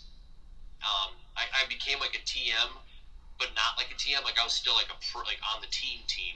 And when we all got paychecks, and then I was like, okay, I guess it's official, right? Like I'm on, I'm, I'm on the pro team getting paid, even though we'd all been calling ourselves pro for years, which is a weird, which is a weird thing. And then um, Yeah. uh, now in the last few years, I just stopped taking a check and I gave it to somebody else because like I'm like, hey, like I don't need the check. You know, Mm. I, I'm I'm gonna be here doing it. I'm getting paid to be a TM. Like I don't need to get double paid, and it, the money is more important to bring another rider in. So like, I'm a TM, and I have a lot of pride though. So like, I, you know, and I still want to ride hard. So like, I ride just as hard as everybody else does on the team, and um, I you know I hope it doesn't come off as me like, oh, you run everything and you want to get filmed the whole time. But the reality is like, yeah, running it's important, but when we're on a trip, it's just like any other trip. It's just five, six dudes on the road. We're all filming, we're all riding, and nothing's really changed in the last ten years when it comes to that. So Mm. yeah, I manage the team. I'm in charge of like where we go, what we do, and getting the boys up in the morning. But once the day starts and we get out of the car from me driving to the spot, it's it's like it always been. You know, we're all Yeah. riding. We all take turns with the camera when Grant can't. You know. Yeah, and and you, being in that role, you kind of get to you get to create the distinction of what is pro and and how that kind of works. You have a you have a chance to change how that's portrayed. Right. I mean, I should say, I get it. I've had a chance to change how that is portrayed in my own brand, in, Mhm. in, in the Madera brand. I think that, I think that every brand has their own perspective on that, and Mhm. I think that there's a lot of Right. uh, dis- discourse about that in BMX right now. I shouldn't say discourse because there aren't a lot of people talking about. it. There's a lot of disagreement about that. Um, I think there needs to be more discourse, and by discourse I mean discussion hmm about what the hell it means. Because in skateboarding, as far as I understand, it's a pretty clear-cut system, and in BMX, there's grassroots and flow and are you pro? But it's like you're not a paid pro, but you're you're a pro. And in Mhm, on Madera, it's pretty clear. Like there's there's like a family of dudes Mhm. who like are like hobbyists that like are part of the family, but like they don't really get attention and budget. But when they're around, they're around. And there's like an AM team who doesn't get paid, but they're like that's the flow, right? Like Yeah. they're, cl- they're they're climbing up the ranks, but they get to come on trips. They do get some budget thrown at them, and then there's the pro team, the dudes who are paid to ride their bikes, and they have a paid contract and responsibility with that. Mhm. Um, and then I'm in some weird spot where um, I don't have a contract. I don't I don't get paid, um, and I, I'm basically the boss. But when it comes to trips, I'm there anyway because I'm the boss, and I just ride as much as everybody else does. Mhm. Um, because that's truly why I'm doing this. I mean, like, yeah, I want to see Madera succeed, but I mean, what's the bigger the bigger goal behind Madera besides succeeding and of course selling bike parts is to go on trips with a bunch of my friends and make cool fucking videos. I mean, that's always what BMX has been. hmm I mean, that is what BMX has been for me since I was 16. Right. Go somewhere, ride with your friends, make a video so you can remember it. That's nothing has fucking changed. Not a thing in 22 years. Yeah. So you wanted to talk about the what constitutes as a pro? You know, I mean, I guess, I guess it's just interesting because I brought it, I brought it up, and I think that many people, when this comes up, they get mad and they want to say, "Well, of course, if you're not getting paid, you're not a fucking pro." But that's almost code because most dudes that are getting paid are also really badass. Mhm. So they're not really saying that the money's important. They're saying that like the dudes that at that high level that get paid should be called pro. And I know Mhm. that's a weird distinction, but what I'm really saying here is that I think people get up in arms about the idea of a pro because they're up in arms about that middle ground of people that is technically a sponsored rider that is like they're endorsing a brand and the brand is like giving them some sort of compensation and then they call themselves pro. Mhm. And it all goes back to like we want to say we're pro because it's some sort of like social status, right? Like you're pro, that means you you like BMX is no longer a, is no longer a hobby. You have made it. You are a it is your life. It, like it's your thing. And no one wants to talk about it like that, but that's what a lot of people think, right? And, Mhm. and I'm not faulting that. Like that's I mean we all grew up thinking that. And it's easier to turn to your your girlfriend, your mom, your coworker at the fucking whatever and say, "No, I'm a pro. I'm a professional." And the reality is like that word doesn't really mean shit to someone. Oh, sorry, it means one thing to people outside of BMX. Oh, they get paid to ride bikes Right. and they make a living off it. But the reality is, almost nobody makes a living off it. And many bike riders, you can't even consider what they're getting paid a real paycheck. Two hundred dollars a month. That's a fucking. That's like a tip. Yeah. That isn't, that isn't a paycheck. That's a fucking joke. And I, would- by the way, full disclosure, my team runners, they don't get much more than that, and that's not because I don't want to pay them. It's because it's the reality of the marketplace. And yes, other companies do different things, and I'm not complaining about that. What I'm discussing here is the idea that saying you're pro is a cultural thing, and the problem is when we all say that about people, it makes it harder for us to figure out how to argue for people to get better paychecks, to get fucking health insurance and benefits and get a real contract. Saying that's what BMX is about, but for some people, you're you're 28 years old and you're trying to like continue to ride it up at a high level and change the game for BMX and do what's awesome. It would be really nice if you didn't also have to work at McDonald's or at the bike shop part time because you're getting paid two hundred dollars a month, and then when you break your leg, you have to pay six grand in doctor's bills because you don't have health insurance because you can't afford it and no one provides it for you. But when everybody says they're pro, it clouds the waters. Nobody wants to talk about how much people get paid. Mhm. Nobody wants to talk about what it means to be pro. Nobody wants to talk about how um, there should be certain levels and responsibilities, and that if we all kind of came to some general conclusion about it, we all would have probably a much better perspective. If we all said, okay, pro means this, and when you get this level, we will pay you this. Mhm. Then people could people could to, could say, well, shit, that's actually I could never do that. I can't I can't make six videos a year and go to five contests. I'm not pro, and that's fine. You don't need to be then. But then the company could turn around and say, all right, I'm going to pay you more, but you got to do this, and that is part of a contract. But when riders are willing to just say they're pro when you give them a T-shirt and a frame, Mhm.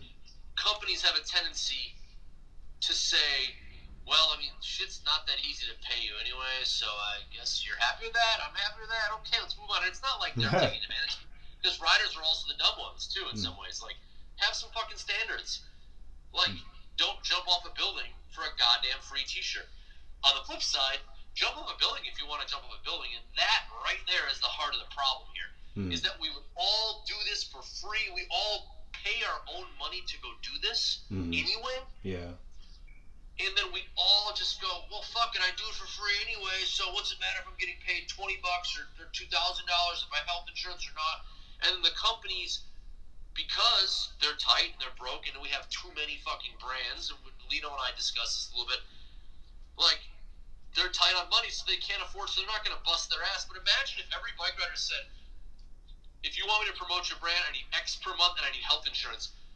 Six, ten companies would go out of business, and then four companies would rise up because they would have a bigger share of the market, and they would say, "Okay, we can provide that." Mhm. Instead, we all are just cutting the pie up into a million little fucking pieces. And I'm not saying we should band together and push out brands, but what I am saying is it's just the reality of it is, is we can't pay pro riders because we don't define what a pro is, because there's too many goddamn brands fighting over the pie, Mhm. and there's too many bike riders willing to take crumbs. And uh, again, I, I know this is the big thing. People, people pisses people off. It's like no, no, no. You don't have none of this matters. If you just want to go to the trails and ride, then go do that. I'm talking right now to people that are worried about making a living off of BMX, or people that are actually getting paid to ride BMX, or people that are representing a brand for something or nothing. I'm talking to you. Mhm. If you just want to go to the skate park and tool around every day, that's sick and fuck yeah. So, you know, this podcast is veered a little bit into, you know, something for only a small group of people. Mm-hmm. But it's the reality. We should be talking about it, or else nothing good will come out of it. It's just going to continue to be a shadowy backroom thing. And I'm done with my rant. I'm sorry. I should give you a chance to speak. No, that's cool, man. I, I I appreciate I appreciate you going off like that because that's something that we need to hear. When this this podcast is meant to, to bring up certain topics that people aren't talking about, and that and if that's what you, what's on your mind, what what you want to talk about, it's cool. Well, Um, thank you. And I know in, one more defense here is I was going to write a paper about this, and I would then have my, my arguments very logically laid out. I'm sure someone could poke some holes in that, and my logic isn't coming straight through. But I'll still stand by it, and I'll say that it needs to be discussed, and that I don't believe that the system is good. If anything, if anything, if one thing is wrong with the system, if one thing is, it's simply that we risk our lives for peanuts, and it's not about the money. It's more about like the health insurance, honestly. Yeah. Like, I mean, imagine a brand that said, "I'm not going to pay you, but I'm going to give you health insurance." Didn't That's Animal it. do that? What? Didn't Animal do that at one point? I had heard that, and I don't quite know, and I I, I did hear, and I wonder if I wonder out loud, was it connected to the fact that they were also a, a company that employed bike riders? So, like, as a company, they, they were giving health insurance to their employees, and then their riders were also kind of pulled in because they had enough employees, maybe to like make a group Yeah. um, coverage, Yeah. which makes it more affordable. You know, but like it's just the health insurance thing alone. That's the compensation. That's the money, quote unquote money, that I'm actually more concerned about. It's just like I know we do it for free, but on the flip side, we're not doing it for free. You are gaining something from us, so Yeah. it'd just be it'd be just nice. I mean, we're, we're friends, right? Like people say, oh, you know, it's all business. Well, if it's all business, then then fucking compensate me properly. And if we're friends, then compensate me properly. I mean, there's, no if, and or- there's no if and or about it, right? Like, Yeah. That's a great way to put it. Like, yeah. I mean, I- think that's the other thing about it. When when you try and compare the BMX industry to any other industry, you kind of get a case of FOMO because it's like, so we can't do that for our guys. You know, I- I feel like there's there's a business, there is business plans worth exploring that might work. You know, like seeing what somebody can do with the resources they have because it's like with a skateboard you know the margins might be a little bit better you know versus like getting a frame or like a, a pair of cranks you know? Yeah, yeah. that's and so like it, it turns into okay what can you make the biggest margin on? Because whatever you can make the biggest margin on is going to be you know that's going to be your bread and butter. That's going to go on and help actually push the riders to where they want to get to you know? Could would you rather have you know a company xyz could have you know 12 dudes on for $100 a month or they could have you know three dudes on for a couple hundred dollars a month. And it's like Right. you know like i've when i lost health insurance for like you know when you get like to 21 or something like that like 23 or something as all as you can get before it drops. I remember that's when i realized i had to dial it back a little bit like don't go don't go trying everything. You're not you're not crazy bmx dude anymore because you literally don't have health insurance and you can really get fucked Yeah, yeah. That's a, that's a super dangerous thing to do because in our country, it's it can be the end of your financial life forever. Yeah, I mean, you might be able to get it, get the debt cleared. It's not like student loan debt that's with you for your life. Oh yeah, I know all about that. but yeah, You know, I think Mhm. you bring up a good point too. Is that like, I think what I was getting at, or maybe I was beating around the bush, and you you kind of clarified is that part of it is there's just like if there's so many pros, quote unquote pros, that one it dilutes what it means to be a pro, and two it, it it's like. Why are we paying twelve dudes hundred bucks? Like you just said, we could pay three dudes four hundred bucks, right, or whatever the number is. Mhm. And I think, uh, I think all this talk isn't to say that BMX is fucked and that mm. brands are evil and that like riders are idiots. What it really is is we've just gotten to a point where we can have this conversation, and this Right. is like I'm gonna bring like an, an outside analogy in from politics. Well, when I was growing up, you know, we didn't have to worry about fucking bathrooms and people like not knowing what their gender was because we were worried about bigger things. I mean, why can't they just deal with it? And the answer to that is because we solved other things and now we're trying to make life even better. Like life got better for people in the 1950s and then you know what? And then the 60s. And now it's it's time to keep going, right? Like Mhm. it's time to make life better for even more people. And same thing goes with BMX. Mhm. BMX isn't fucked. Matter of fact, I think it's in a great spot. I think it's continuing to grow and develop. yeah, But let's keep fighting to make it better. And I think pay insurance are the next thing, and don't don't fucking tell me. Well, I mean, with the bu- margins in BMX, we can't. Not you, but just general margins in BMX, we can't do this. Yeah. Tell you what, I've seen the numbers. I and I'm part of a pretty small brand. Madera itself is pretty small, and they aren't they aren't they aren't big numbers, but the numbers are irrelevant. You know hmm. what matters? If you wanted to do it, you you would make it work. Right. If you That is good really, if you really are like, I'm gonna make a bike company where the riders have fucking health insurance, and that was your goal, you'd figure it out. You would, You would- do it. You'd be stealing everybody from every brand. Right, and, and it would work. I'm not saying it's going to be easy, and I'm not saying it's possible because it does, I believe, require most likely a total rebuilding of a, of a bike company from scratch. Like, like how does it work and what does it look like? And it might not even work on your own. It might be a, re, a rebuilding of the entire industry. So, in, in that sense, it might not be possible yeah. because not everybody believes it's possible. But if everybody wanted to do it, that's really the, the linchpin. If everybody wanted to do it, it could be done. Um, but it sure as fuck ain't gonna happen if no one's even willing to talk about it. If no one's even willing to admit that we need to solve that problem. And you know, I just I just think that's something that uh, needs to start getting talked about. Yeah, so I, I totally see what you're saying now as, as like in the reason for even bringing it up, and I, it makes me think of one of the things we mentioned in the email is like co-sponsors.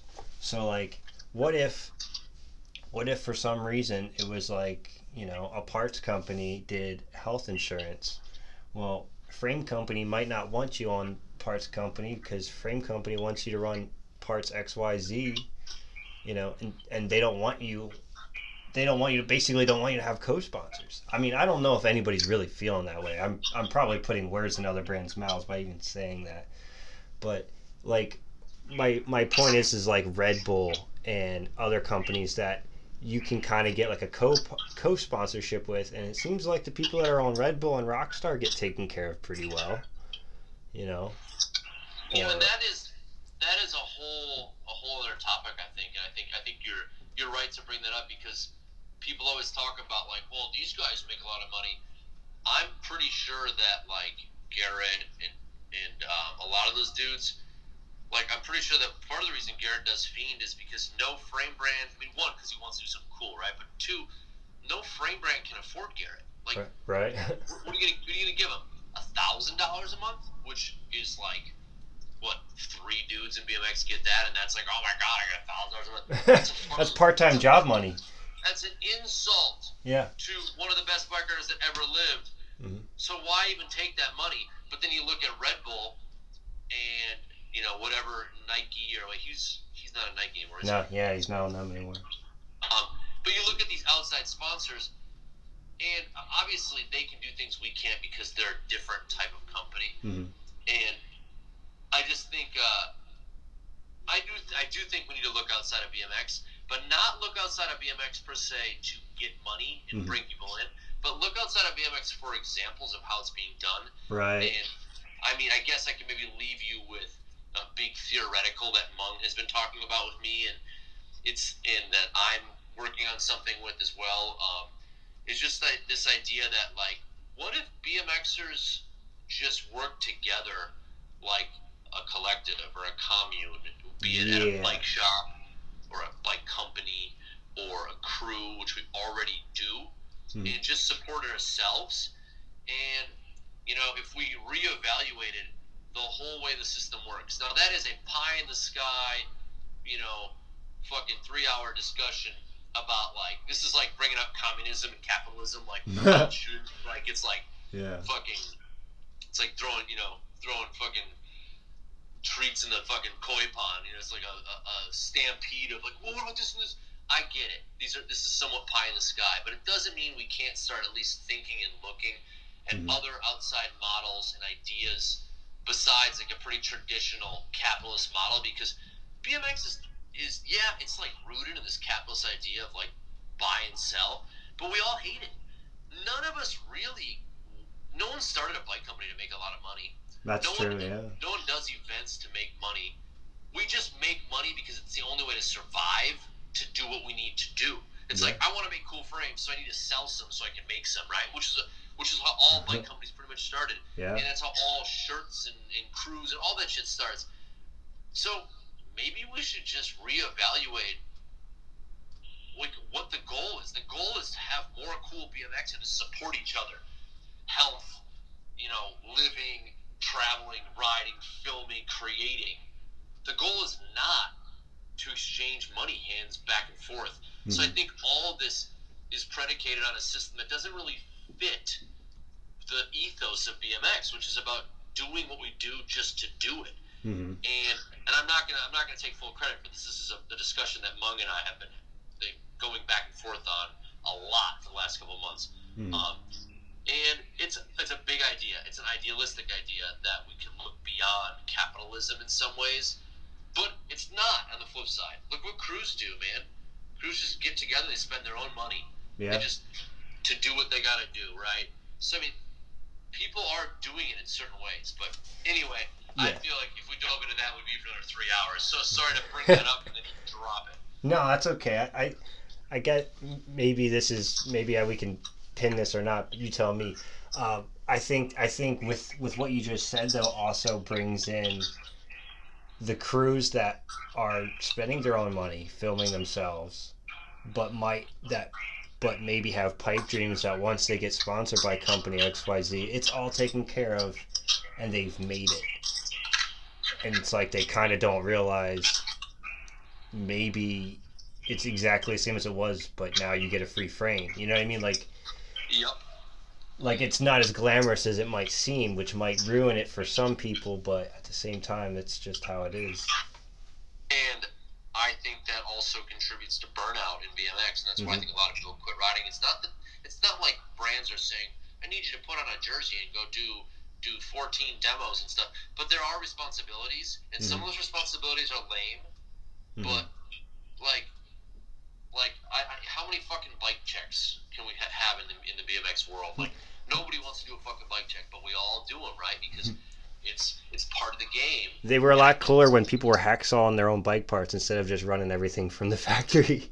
Right, right. It's like now it's just like it's like showing off a deck over and over and over again. Right. It's like it's like it's the same thing. So it's but it's stuff like that. I get it. In order for a company to sell products, you need the person to promote it. But multiply that times a couple of years. Multiply that times getting sick of those and doing some things that you don't think. It's not like you're selling out or doing something really whack. Just you're like, I really don't want to do that. Like I'm not into that. Mhm. And then people drop off because they're like, man, for 300 bucks a month, really? Like, does it is 300 bucks a month really worth this stupid shit when I could just get a job I kind of like and like work part time?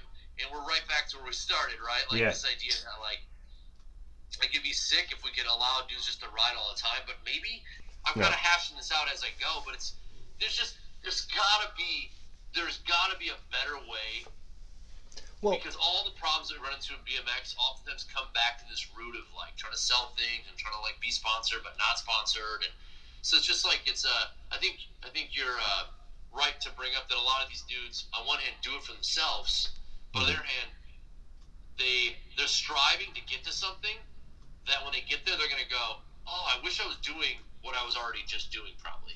Like, Yeah. It was it was cool doing what I already was doing. Why did I even need to make the step? yeah. Now they quit their job and they're making two grand a month, at, you know, or whatever, and not even two grand a month, but like, Shit, that'd be that'd be awesome. yeah, that I, just, I had to retract my steps. I was like, that actually sounds good. They're making like five hundred a month. They're making five hundred a month, seven hundred bucks. They're, they're lucky. Yeah, yeah. It's it's, it's logistics for it because like, if if somebody works part time, think of your favorite bike rider. Like if he could work part time, be be covered health health wise, be able to get on his road trips, be able to do this that and the other thing, it'd be awesome. But maybe it's the spontaneity of BMX itself that doesn't lend itself to that. But Yeah, you're very right about that.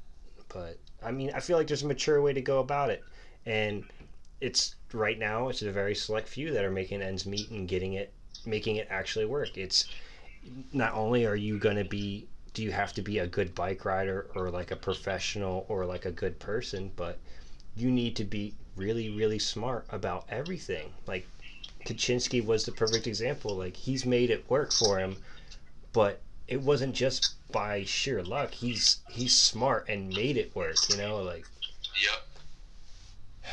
you gotta you gotta put some brain cells together if you're gonna try and make it work.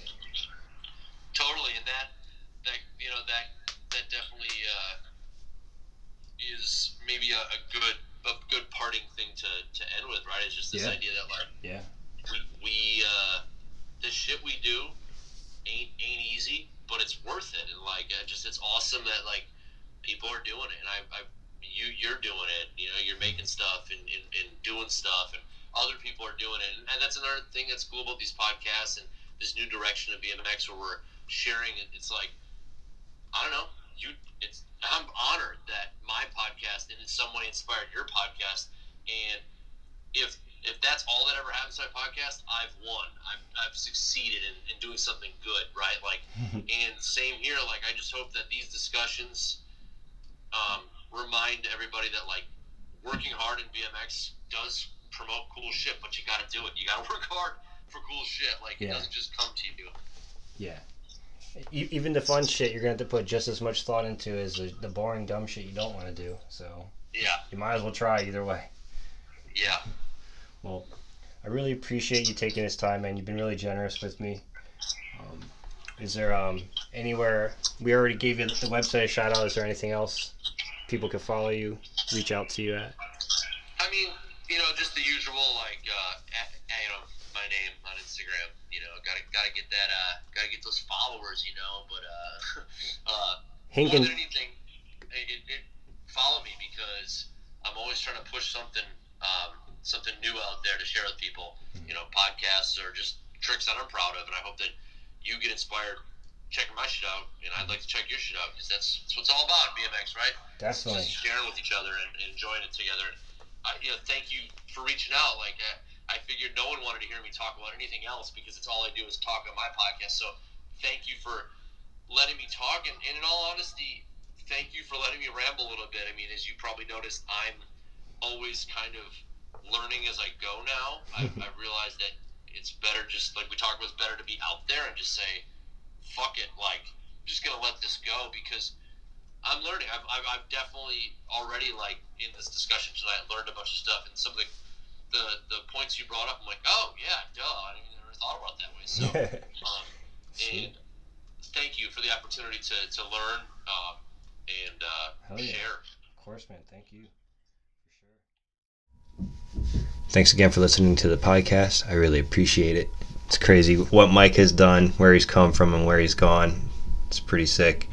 And um, also, speaking of crazy stories, um, next week might just be a portion of an episode because it's it's gonna be a doozy. Mr. Dan Conway stopped by, and we shot the shit for like four or five hours. But um, it was awesome. It was really really cool to hear his story because I've ridden with Dan a bunch of times, but I never knew his full story about a lot of the stuff. So um, I'm looking forward to that. Like I said, I might break that into a couple episodes to make it a little bit easier on everybody but it's super informative and it was super fun. So look forward to showing you guys that next week on Different Spokes. See ya.